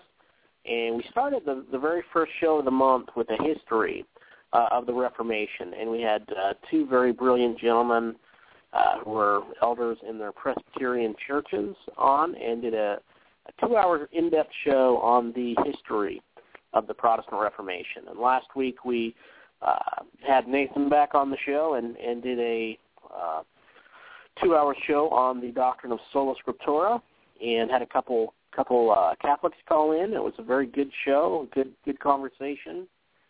And uh, so today we are we are dealing with uh, the doctrine of justification, sola fide. So, Nate, uh, let me throw another objection at you that I, I hear sometimes from Roman Catholics, and that is that uh, nowhere uh, is the word uh, do the words faith alone appear dealing with justification, except in in James. I think this is one of Robert Sungenis's arguments, and he he argues that uh, that in James uh, is to make it clear that uh, we're not saved by faith alone. That is, uh, says that it kind of argues for the opposite conclusion as to what the, the Protestant reformers have come to. What do you what do you say to that? Well, uh, nowhere in the scriptures does it say that we should follow the Trinity or that the Roman Catholic Church is true. so, um, what I, I think any any you know uh, person who's being clear-minded, intellectually honest about this, is uh, going to say that well, the specific word that we term today may not be in the scriptures, but the concept has to be in the scriptures. The concept. So you know, you know, there are there are different you know phrases we use in theology. You know, we talk about you know God uh, Anselmian perfect being theology. Well, obviously, you know, that word is not used in the Bible, Anselmian perfect being theology, but certainly the Bible teaches that God is great and glorious, and there's no being which is such that he is greater than God. The Bible teaches that in the Psalms and various other places. But, you know, so the concept has to be taught in Scripture. And the question is, is the concept of sola fide taught? And the evidence I provided last time, I think, uh, sufficiently shows that. Now, did you bring this up because you want me to answer the James two uh, objection? Is that well, kind of... yeah, because I, I can I can hear the hear the Roman Catholic right now saying, well, James two specifically says it's not by faith alone, and and there's a handful of scriptures that they're going to go to, but I thought this one might be a good place to oh, start. yeah. I mean, Yeah. whatever you Very, think. very, if you're, very if you're in the middle of doing something else, or if you're in, if you were wanting to go somewhere else and hit this later, that that's fine too. I don't mean to throw you. Oh no, this is no, this is a classic classic text Yeah. when you bring up justification by faith alone. You know, this Right. isn't uh this is kind of the um you know, this is the classic argument against it. There are newer arguments against it, but you know, let's go with the classics first and we'll go on to the new stuff, right? um so uh, looking at then, you know, James 2, starting at verse 14 and going to 26. I actually wrote a paper uh, on this at Westminster Seminary. And um, I would say that uh, James is using different words here um, uh, and talking about uh, different sorts of things. How do we know this? Well, I, verse 14 tells us that. What good is it, my brothers, if someone says he has faith but does not have works? Can that faith save him? So the question is about salvation. I think Robert Sungenis says in his book, um, Not by Faith Alone, that Protestants try to say this is not about salvation. It is about salvation in some sense, in the sense it's addressing faith. So Paul is addressing about what makes somebody right before God, right? What James is addressing here is how do we know someone's faith is right? And obviously faith is something that's related to salvation. But what faith is a right faith? What faith is a wrong faith? And so the words, you know, dikao and how it's used here, you know, justify and you're not justified by faith alone and so on. Um, this is talking about what makes somebody's faith right. And just if you just have faith by itself, um, then that shows you your faith is not right. So for instance, if I go up and I say, you know, I have faith in Christ, and I go out and I buy a, you know, a, a rocket launcher and I blow up houses or grenades or whatever, blow up houses and you know, pillage and destroy things. And I never repent and I die and you know I live a life of sin and licentiousness and being unvirtuous and so on. Um, but I, I say I have faith. Um, well, I am not justified by that. So my faith is not shown to be right before God. It's a faith of a demon, as that's why it's talking about. It's contrasting the faith of believers with the faith of a demon. A faith, a, a person who has faith, a faith that's declared, a faith that's declared right. It's not being declared righteous in the sense that a person is declared righteous, but it's someone's faith being declared right. What makes someone's faith to be declared right is that they have works. I know somebody has a true saving faith if they have works. You know, works are the fruit of justification. Um, they're not the root. But if you don't have fruit, you don't have a root. You know, the way I, I like I like to eat. You know, Devin, I like to eat a lot. I'm a I'm a eater, uh, unfortunately, and uh, trying to we lose weight. Um, what's that? I said we would get along great. That's right. I, I I love to eat. That's been my problem for a long time. But you know, I get hungry. My my belly rumbles. Right. Um, so what what makes me hungry is not my my belly, you know, rumbling um, or grumbling. What makes me hungry is me not eating. But my stomach grumbling is a sign, an indication, an evidence that Right. I'm hungry. And so my pulse doesn't make me alive; it shows that I'm alive. And so someone's faith is shown to be alive, it's shown to be right um, by their works. And someone's shown to have not a right faith, the faith of a demon, um, by not producing works, by having just faith. That's what a demon does. A demon doesn't have any good works. It, it does evil things, and it doesn't produce any good works. And but it, you know, it, it you know, it believes. In, it just has this simple believing in God, or believing. I'm sorry, believing that God exists, not believing in God, believing that God exists. Certainly, demons believe that, and even Romans one says that all men know God, which knowledge includes belief, but they suppress the truth and unrighteousness. And so, uh, if you look at the passage, and that's what's addressed here in the very first verses. It says, "What good is it, my brothers, if someone says he has faith but does not have works? Can that faith save him?" So it's talking about before men how we know that one's faith is right. And so when you go down to, you know, this part about you see that a person is justified by works and not by faith alone. The person here is being a reference to their faith here. Their faith is made is, is, is shown to be right by works and not by the faith of a demon. That's just that's just what the passage is talking about. And so the passage is talking about something different, related to salvation, as Sungenis points out, but different. It's talking about how somebody's faith is right, and then um, Romans is talking about how somebody can be righteous before God. So there's a difference. How someone's faith is right, how you know that epistemologically, how you know how you're able to know that, and and know that that faith is right. And then the question in Romans is how a person is right before God. That's that's Uh, that's the fundamental that- difference, and that's what James two is talking about there. Very good. Very good. I like that. Let me give the, the phone number out again. Uh, 760-542-3907, 760-542-3907. Would love, love, love to uh, to get some calls and talk with you guys. So Nate, what's uh, what's one of the other some of the other objections that uh, that uh, Rome levels towards the uh, doctrine of sola fide? Well, you know, and it, it's it's it's uh, actually not just Rome, unfortunately, and that's going to be part of the problem here.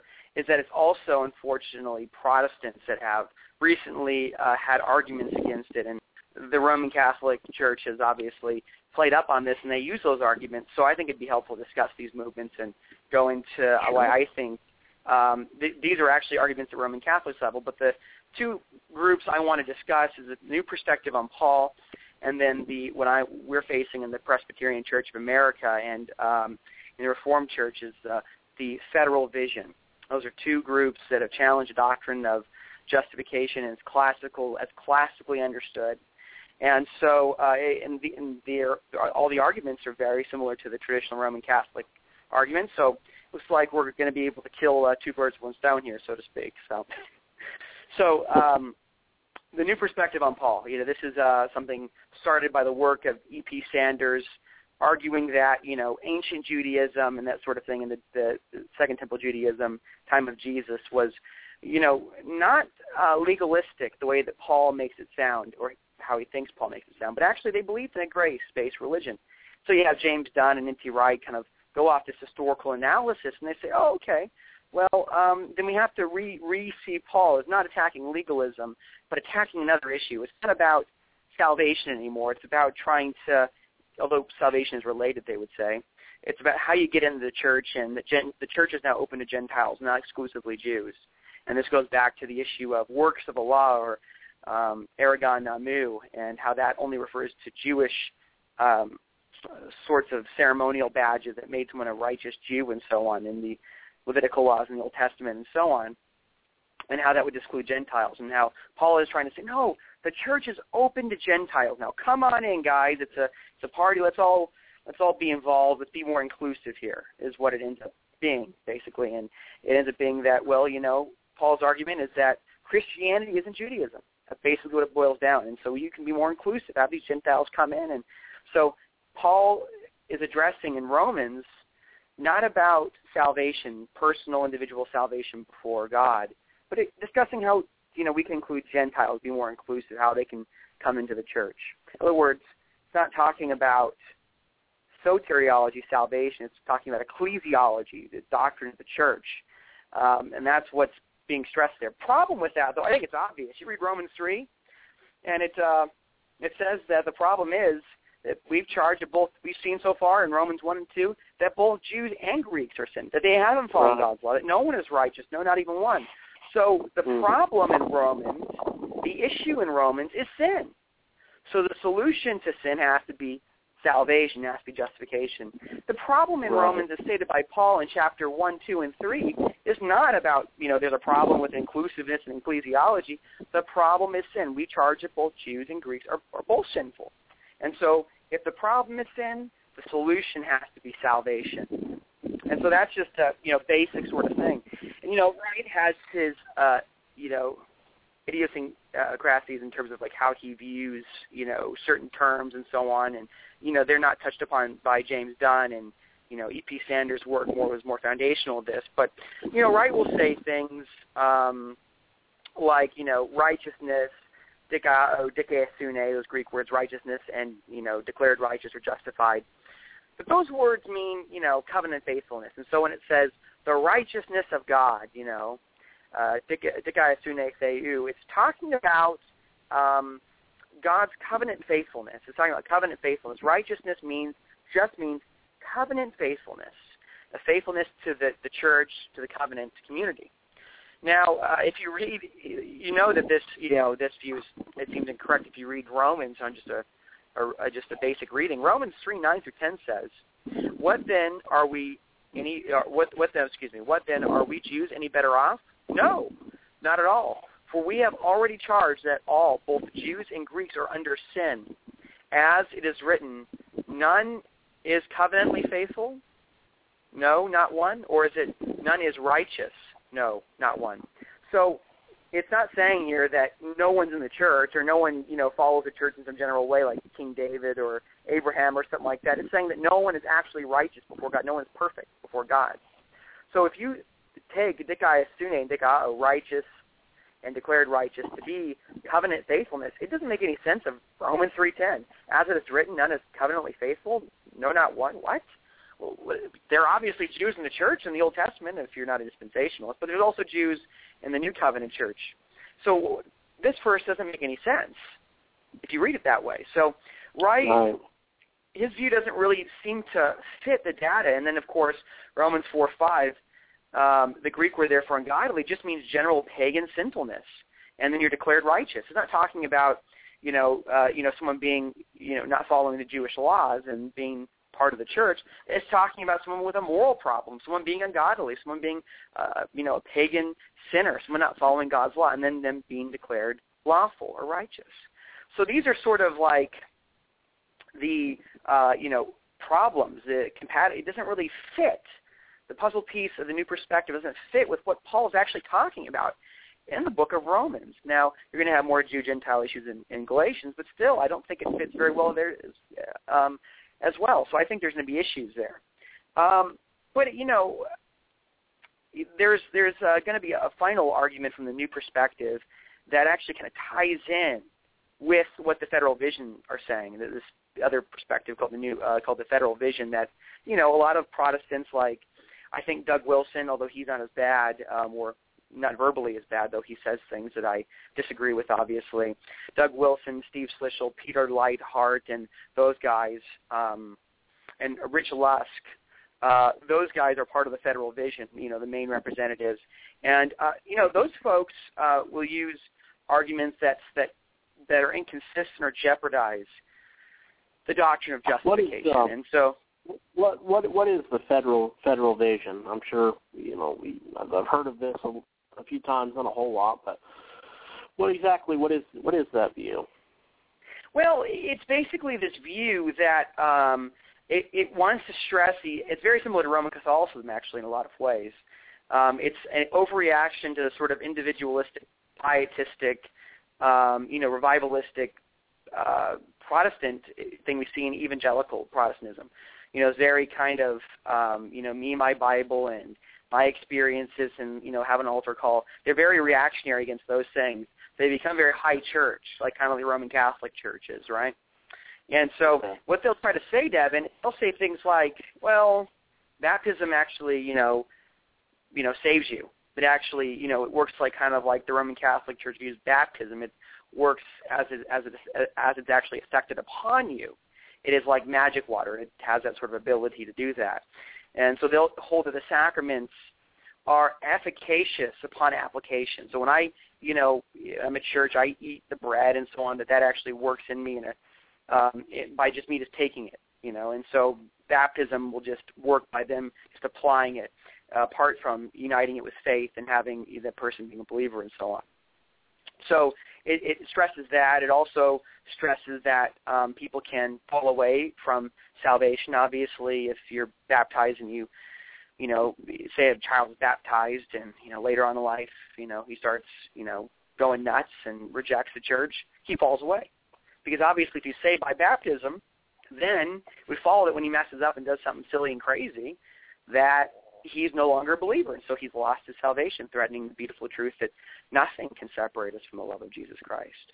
So that's, um, that's amazing to me that that that that uh, view is kind of held within more of the Reformed churches. You know, Doug Wilson, right. he's, he's a Reformed guy, right? That's, yeah, and, and they, they claim that. And Wilson Wilson actually does hold that view that I just described. He won't hold uh, things.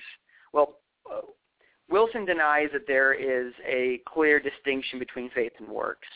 And so when you deny that there's a clear distinction between faith and works, what ends up mm-hmm. happening is that you have a law and gospel is mixed together. You have a gospel. You have like a, you know, works and faith kind of in a blender all meshed together.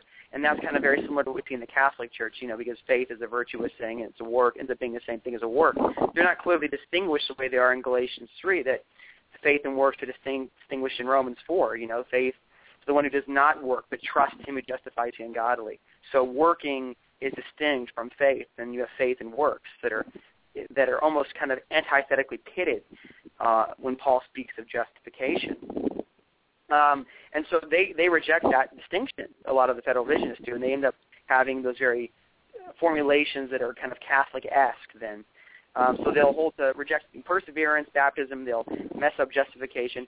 And there's one area where the the new pers- uh, new perspective on Paul and the federal vision kind of come together here to really um, kind of have an try to I think threaten the doctrine of justification by faith alone. And they try to say, and this is something that you know, I think unfortunately many Protestant interpreters have fallen to. Um, uh, contemporary evangelicals, they try to hold this together. I don't know how they do it, but they'll try to say there's a future judgment based on works. So we're justified right now initially by faith, but there will be a future judgment by works, and that will be based on, obviously, like I just said, our works. Um, so there'll be this future judgment by works. And so if I am, my my basis for going to heaven is, oh, you had faith, you know, back in 72, and, you know, you've done a lot of good things. Come on in, buddy, you know. If that's a basis, then, of course, that's not the doctrine of justification by faith alone. That doctrine just says that I rely on the merits of Christ and not on anything I have done. And so if there's, I'm justified initially by faith, and then I have to tally it up with all my works I do in between them, then that seems to be inconsistent with what Paul teaches in Romans.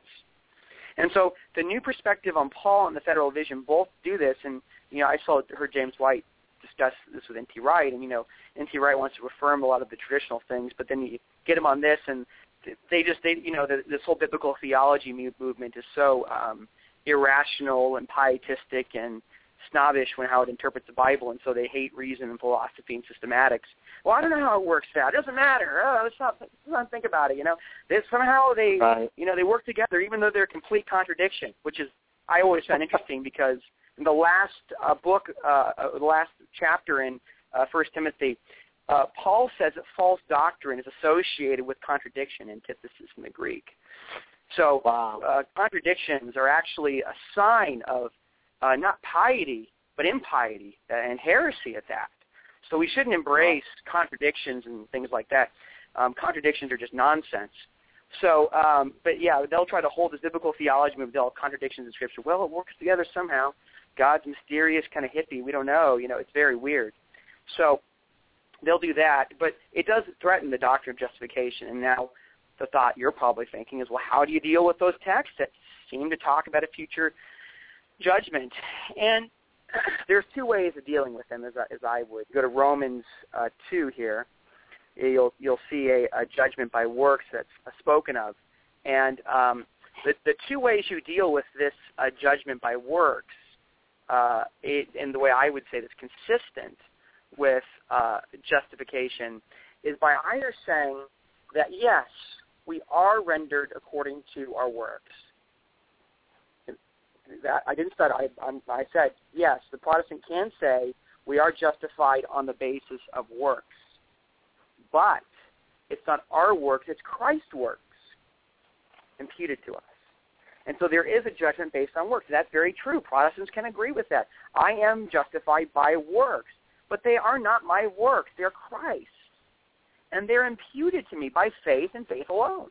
And so when you are encountering these passages that talk about these uh, these accounting on works and credited according to works, we Protestants agree with that. It's it's yeah, we are justified by works, and it's either your own works, in which case, according to the argument here in Romans, you're you're you're done. You're done for if it's by your works, because no one can follow God's law perfectly. But if you have Christ's works, then you can be righteous before a holy God that has a perfect standard. Perfect being has a perfect standard. And so um, that's one way of dealing with it. Another way in dealing with these sort of passages uh, actually, when I read one here? Uh, Romans 2, one I mentioned. Romans 2, 6. He will render to each one according to his works.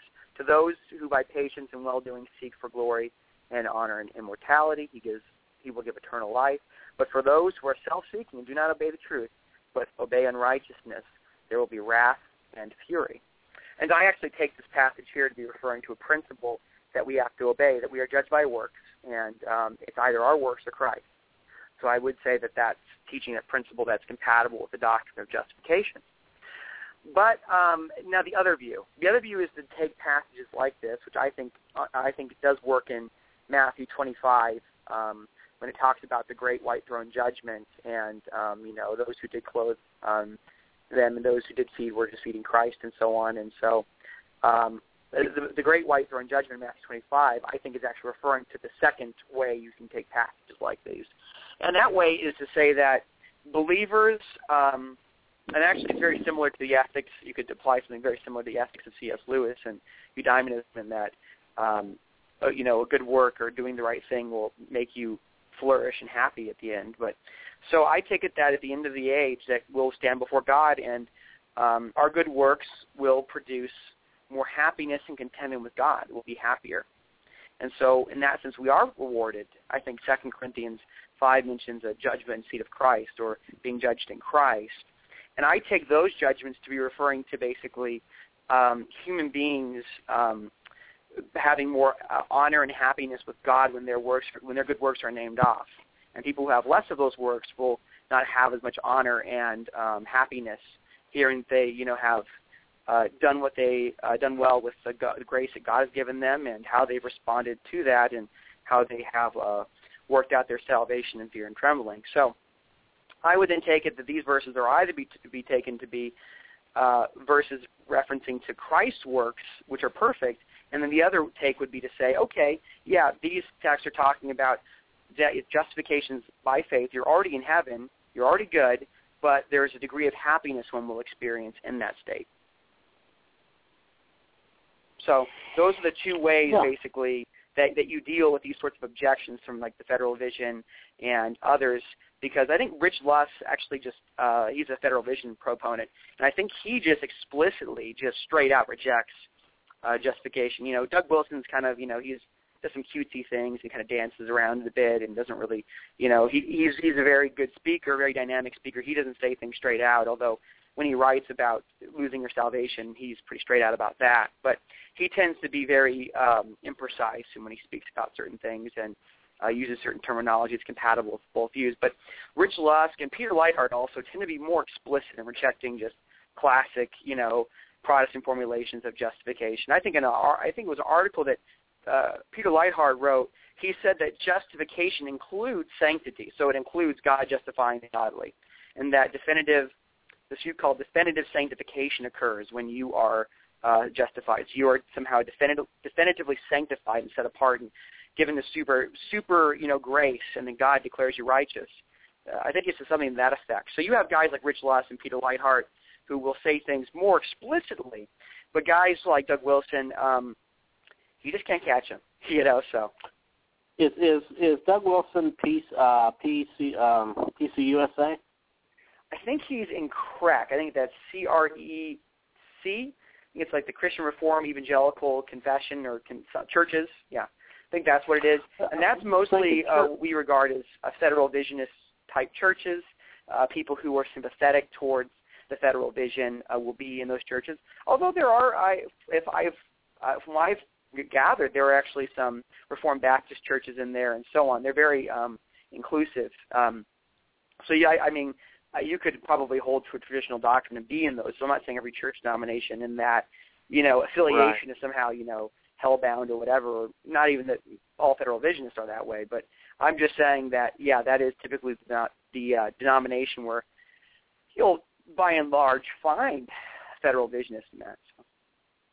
Surely, surely, uh, if you were someone like Doug Wilson, I'm just thinking there, there's no possible way he could actually hold to like the Westminster Confession or London Baptist, right? I mean, it would seem to really violate well, those you know, I, I think Wilson. Well, Right. I, I, you know, I think Wilson would try to say he holds the Westminster Confession. I think I think he'll try to interpret Wow. it differently, and I actually think, um, which which begs a question, and this this is a question that I, you know, uh, the, the the head minister at my church says to me all the time. You know, you know, if you if if they if they do hold the Westminster Confession, why do they why did they adopt a new confession that tries to have a different spin on justification? You know, what's the explanation of that? If they're totally satisfied with the Westminster Convention and they believe their view is compatible with it, it's confusing why they have their own confession they've adopted that uh, seems to try to emphasize you're justified by an active, living, obedient faith. And the problem is that sounds like a Roman Catholic talking about his view of faith because it's virtuous, it's intrinsically great, and so uh, you know as a result, you know you're justified. So that's kind of the problem that you face there. So um, it, it's it's a it's it's it's very slippery. It's it's hard to, to to catch him and to find out exactly what he's saying because uh, he is very careful in the way he he states things. You know, and to be honest, that being said, I don't know if I can entirely confidently expound upon his view, but I will say I have heard him say that yeah, baptism does have certain effects, and you can, and he does in a sense modify perseverance of the saints to say those who are finally elect, like the Roman Catholics distinguish those who are you know justified and those who are finally elect. I think Doug does something like that uh, when he looks at you know certain passages like Hebrews 10, to actually referring to someone falling away, thereby I think uh, rejecting the classical uh, Calvinist doctrine of perseverance of the saints. So, um, you know, I uh, that's why I said you know it's more like Rich Lusk and Peter Leithart who are you know, more explicit heavy hitters and tend to alter the, the doctrine around and make certain uh, refinements to it that I don't think are in line with the traditional doctrine of sola fide or um, know, Well, faith we- alone. Let me bring this up too, as we're kind of talking about some of the different views of pro, um, justification, even within Protestantism. Uh, I've, I've talked to you a couple times, uh, just you know, between um, you know, pri- no, privately, just you know, conversations in general on uh, the issue of uh, of lordship, salvation, and uh, where I'm at, there's several strands of churches that really adopt this Zane Hodge, um, uh, Charles Ryrie. I know the two are not quite the same. View Oh, of yeah. uh, free grace. In fact, they have a whole movement, uh, Evangelical Free Grace Alliance or something like that. When several churches are actually part of uh, of that movement, and um, I'm I'm teaching in a church a couple times on Wednesday nights, and uh, they they sometimes will subscribe to this view. And um, one of the gentlemen there, very very good guy, nice guy, uh, has given me a couple books to read and to look through. And as I have, what it strikes me is, and I've read MacArthur's, I've read the whole, you know, Gospel according to Jesus, Gospel according to the Apostles, Slave, Hard to Believe, and so on. And it seems as I go through some of these books uh, from the Free Grace side, it just seems as though uh, they almost redefine sola fide. And uh, I was wondering if you had uh, had any thoughts on that. Are you familiar Right, enough yeah, with the I- group comment, or I yeah, want to put you on yeah. it- No, no. I, I've, uh, you know, I I said I'm, you know, I can try to make parse nuances and be more precise with the new perspective and uh, federal vision, but I'm just going to say it out and say it. I, I think that view is ridiculous. Um, in that I don't think there's any biblical basis for it, and um, I don't know how people take it. I mean, I wonder how they understand uh, Paul in Romans six uh, one through two. Can we sin all we want to be great? Grace may abound. Well, that's actually true if you're a free grace person. That that objection could actually be legitimately generated. So, Right. but that's an that's an objection that Paul denies. So. I don't understand how you make that compatible in James 2. I know Zane Hodges, I was listening to Strimple on this a while back, but Zane Hodges uh, tried to say that the save there that refers to uh, physical saving, having a prosperous life. You know, obviously a person who goes out and you know uh, does does uh, does math like in Breaking Bad. That guy, you know, you've seen the series Breaking Bad. That person gets involved with all this meth and you know druggies, and a person who lives a bad lifestyle will in that and ruin. And so saving there and can that faith save him? Referring to the fact that okay, yeah, what this is referring to here is just that I'm not going to physically experience um, greatness as I would if I were to follow God's law. So in other words, bad people, bad things happen, and good people, good things happen. And so if you have a faith that produces fruits, then good things will happen, and you'll be saved from many of the corruptions of the world. You know, so you won't uh, you won't have a Walt White sort of life where you you know all these awful things happen to you because you're selling meth or something. You know, so right. that, if I were to bring up meth, people would think that's weird. But now with all this stuff on TV, I can talk about people making meth, and no one will think it's weird. so, um, but anyways, so yeah, that's what Zane Hodges took James to just to be is that it's talking about having a prosperous life, and that and that's just an odd interpretation because it talks about demons having faith. Obviously, demons don't have ha- have any sort of like saving faith, so it's talking about a faith of an unbeliever, and that faith is such that it doesn't produce any works at all. Um, and so it's talking about unbelieving faith, but obviously a, a true faith is the only sort of faith that can save you. So I've never understood how that view can make any sense at all. It seems so uh, counterintuitive. And I was talking to you about how, you know, there are many men who are very intelligent. Uh, I would respect that hold that view, and I was not even aware of it. I just find it shocking. Um, and the reason why I find it shocking is I, I'm Presbyterian.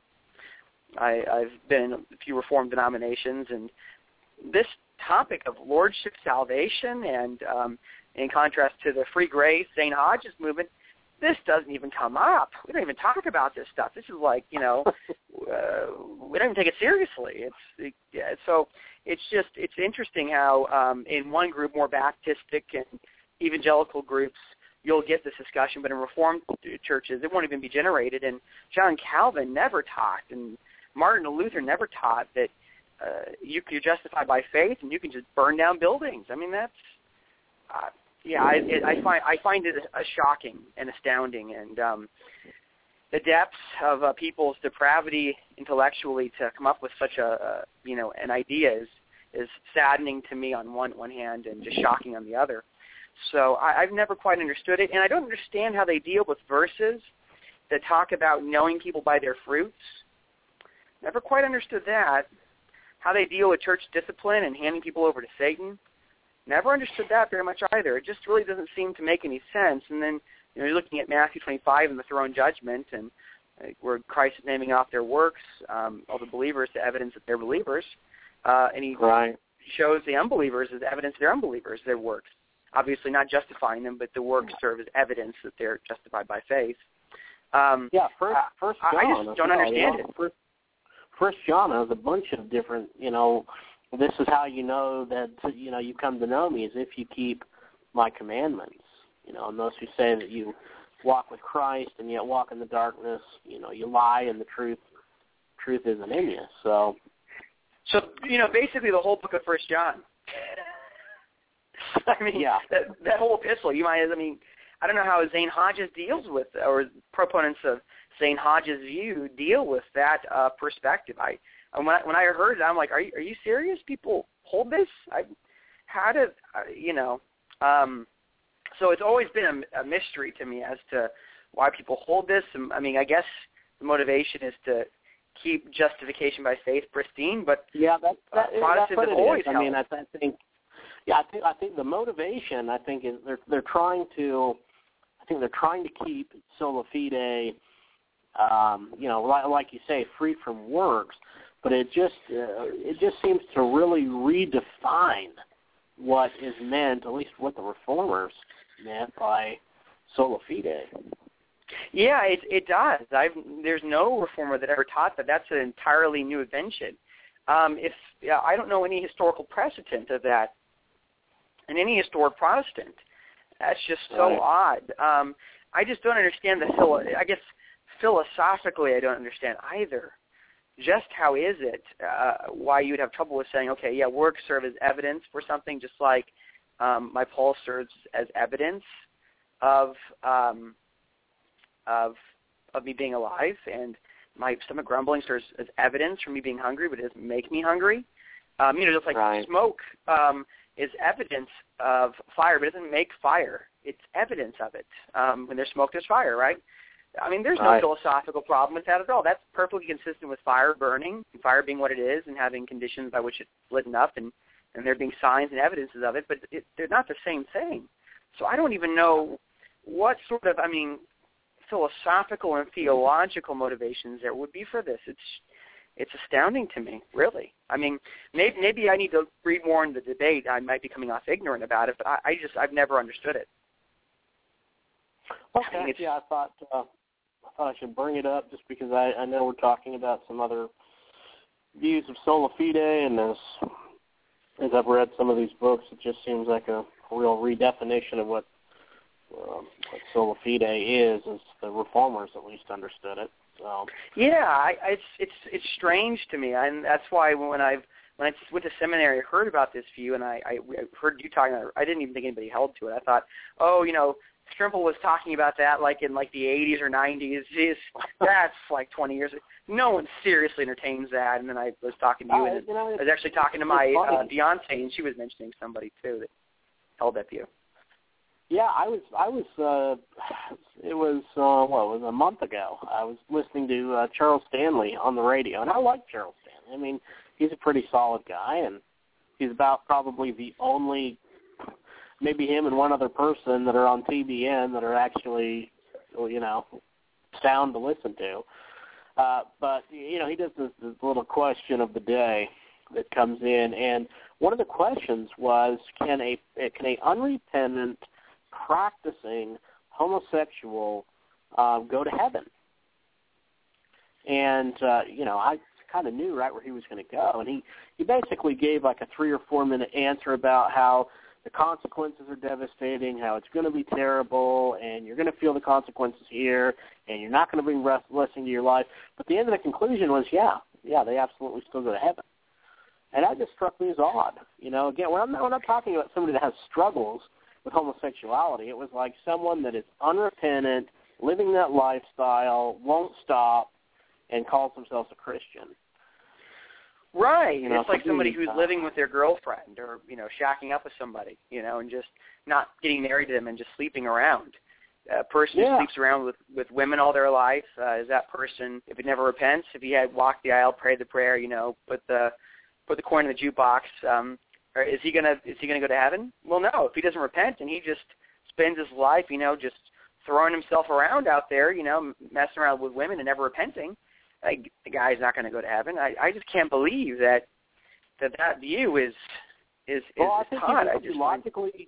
logically consistent. I think one if if one really held that view, uh, you could you could believe somebody could become an atheist down the road and a Christ hater, because if there's nothing you can do that can separate the love oh, of God. That's a...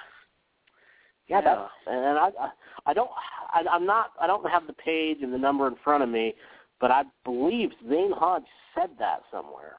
Uh, I, I, I don't know for sure. I'm not saying that dogmatically, but I remember having this discussion with one of my professors in uh, in seminary, and he was saying, "Well, you know, it's it sure seems inconceivable that that that could happen, um, you know, but I mean, I actually, true, I, I actually know of people that that has, that have that has happened to. I have a friend that happened to was a reform believer and went to church, and then now he's uh he's not a, he's no longer he's an atheist. You know, what do you I, you know what, do you do? I was just thinking. I remember a time when um, at the apologetics conference, uh, our school will host debates uh, during this conference, and uh, one particular year, Michael Shermer came, and I think he was debating Dinesh D'Souza. And I remember because I was wanting to go talk to Michael Shermer, I was standing right there, I mean, right there, and as he was talking to some people, and it was one of these free grace uh, Christians talking to him, and then Michael Shermer had made the, the statement that when when he was younger, because you know, as he tells his little story about uh, how he was a he was a born again Christian, and he used to go knocking on the doors, and it was like Amway and da da da da. But this Christian was seriously trying to assure him that when he died, he would still go to heaven because he had uh, made that profession at one time. And here the guy is a, you know a Christ hater, an atheist. It was like, man, it's like I couldn't believe that guy was saying that stuff. It was like, and Michael Shermer laughed. He laughed at that. He said, "Well, okay. I mean, I guess then at least I'm covered either way." That that is a true story. that really happened. I remember it like yesterday because I I was in such shock listening to it. That is just astounding. I I mean that that gives people no uh, motivation to to live a, a godly life, and it, it's it. I mean, you can do anything. I mean, that actually is the the actually. Like, it seems like they actually buy the Roman Catholics' argument, saying, "Well, yeah, if you're justified by faith, you can just do whatever you want to do. That's right. So do whatever you're going to do."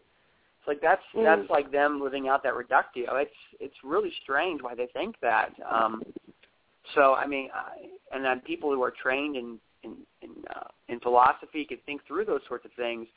I don't know why they would want to hold a position. It's just confusing to me. But um, you know, I they they do. I mean, I know a lot of people that are really smart that hold weird views. So maybe I shouldn't say it like that. Uh, but yeah, I mean, it's it that's that is that is very odd. I I don't I don't understand it. Um, Yeah, and I don't. But, uh, just to be clear, and and I think you would agree. I'm not. We don't bring this up to try and. We're not trying to ridicule Christians that believe that. I really believe it's a perversion.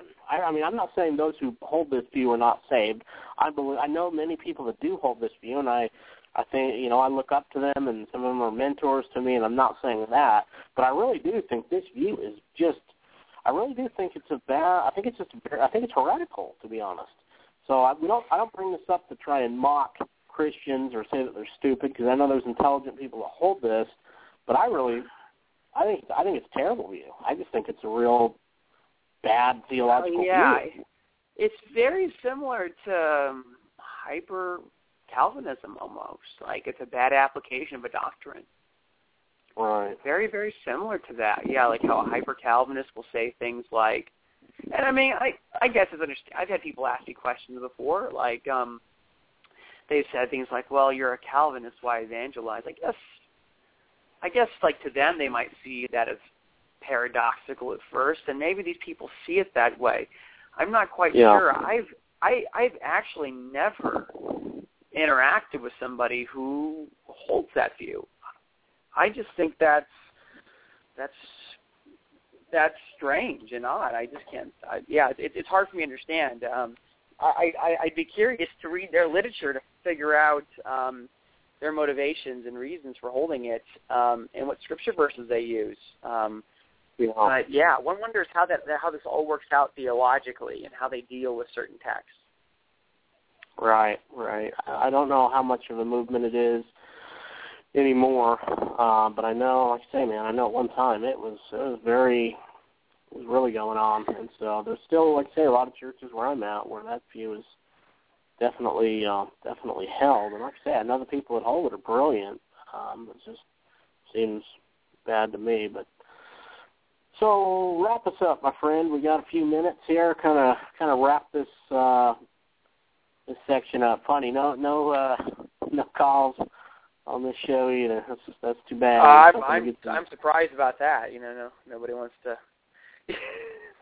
yeah, that, yeah, I just, uh, I just I just say that so people know the phone lines have been open, and I opened them up about four times, so it wasn't for lack of, uh, you know. Well, uh, yeah, I, I don't know. I don't know if, if our. Roman Catholic callers may have uh, had enough of the discussion or not. That's probably part of it, uh, certainly. But uh, yeah, well, let me let me, I guess, uh, bring together a, a few threads. But uh, before I do that, I kind of wanted to go into a, a common argument uh, I hear from people who say that sola fide is unhistorical or not in church history, and it's a new invention that the Protestants made up. That, that's something I hear very often. And so uh, I, I kind of wanted to address that briefly, if you don't mind. Yeah, yeah, we got uh, about so six minutes, five six minutes. So Okay, yeah. So basically, the the two ways you want to deal with that is first actually give them quotes where they. I mean, I've I've read some church history and it's evident to me the church taught this. But um, one way is to mention that you know there was corruption of the gospel when the apostles were around. How much true would it be that when the apostles died out that we would expect corruption? So even if someone gives you this historical, you know, church argument, there's no point in time until the Protestant Reformation, you would still have the case that that wouldn't be a necessary like defeater or reason to doubt sola fide, because after all, the gospel was distorted when the when the uh, apostles were around, so we would expect even more distortion uh, after they died out. So that's one way of dealing with it. But I actually think that church history attests and shows greatly that um, the doctrine of justification by faith was not just a Protestant, you know, 15th century invention. It was actually something that goes back to um, the early church fathers and to some points uh, in the medieval church. I think uh, Jaroslav Pelikan says um, in the Riddle of Roman Catholicism on pages 48 and 49, not a new Protestant gospel then, but the gospel of the true church, the Catholic Church of all generations, is what the Reformed claimed to be espousing. Uh, substantiation for this understanding of the gospel came principally from the scriptures. Whenever they could, the Reformers quoted the fathers of the Catholic Church. There was uh, more to quote than their Roman opponents found comfortable. Every major tenet of the Reformation had considerable support in the Catholic tradition. That was eminently true of the central Reformation teaching of justification by faith alone. And I think just some quotes uh, here to to see this even early on in First Clement. Uh, this was this was written before um, the second century. This was um, this is in the very first century uh, around the apostles. This is what First Clement says. All the Old Testament saints, therefore, were glorified and magnified, not through themselves or their own works or their righteous actions that they did, but through his will.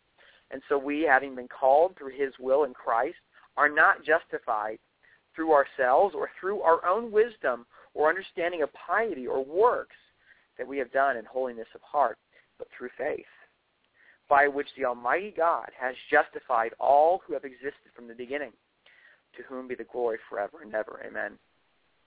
And uh, actually, Ambrosiaster has a very short quote here. God has decreed that a person who believes in Christ can be saved without works. By faith alone, he receives the forgiveness of sins. And then Victorinus um, writes this, For faith alone grants justification and sanctification, thus any flesh whatsoever, Jews or those from the Gentiles, is justified on the basis of faith, not works or observances of Jewish law. And then Jerome says, God justifies by faith alone. Couldn't get any clearer than that, huh? Uh, and then Oecumenius says in um, commenting at James 2:23, I guess he interpreted James the way I did. Abraham is the image of someone who is justified by faith alone. What he believed was credited to him as righteousness. And um, Victorinus also writes, every minute mystery which is intacted by our Lord Jesus Christ asks only for us by faith. So only faith.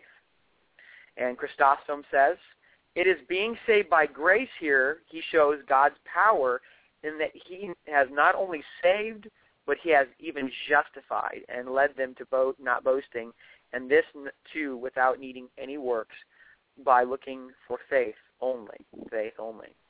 So I mean, you, there are oh, about another 40 of these quotes, but I'm not going to fill up all this time talking yeah. about that uh, there, I mean, this shows you just how prevalent this is, doesn't it?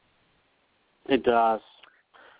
It does, man. We are out of time, and uh, brother, I want to thank you for being on.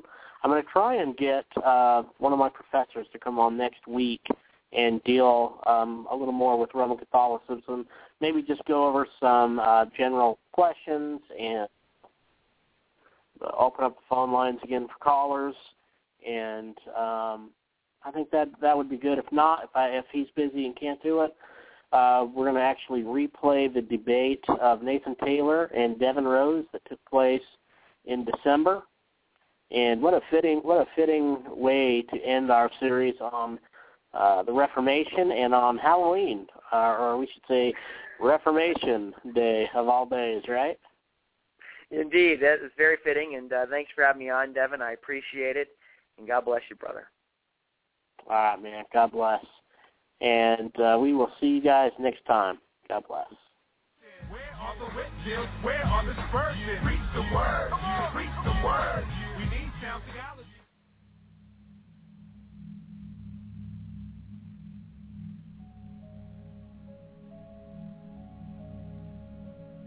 It must not be forgotten that religious controversy is inevitable where living faith in definite truth dwells side by side with error and evil. And preachers may remember that controversial preaching is full of power and full of interest. This is to say that the reformers did not maintain the status quo in the church.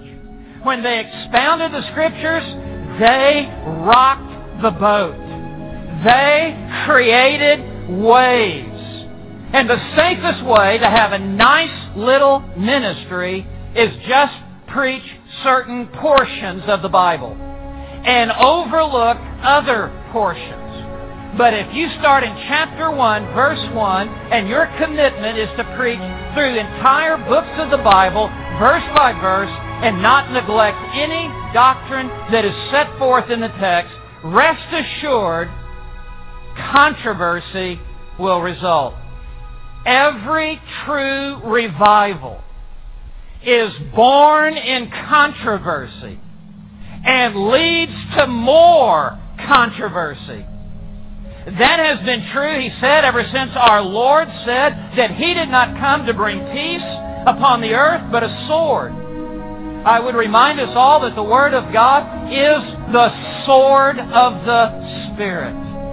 And we must take every thought captive to the obedience of Christ and the preaching of the Reformation that brought down the strongholds of the day was the preaching of the Word of God, and it was controversial preaching. If you come back to the Bible and a resurgence in inerrancy, it will always lead to a resurgence of Reformed theology.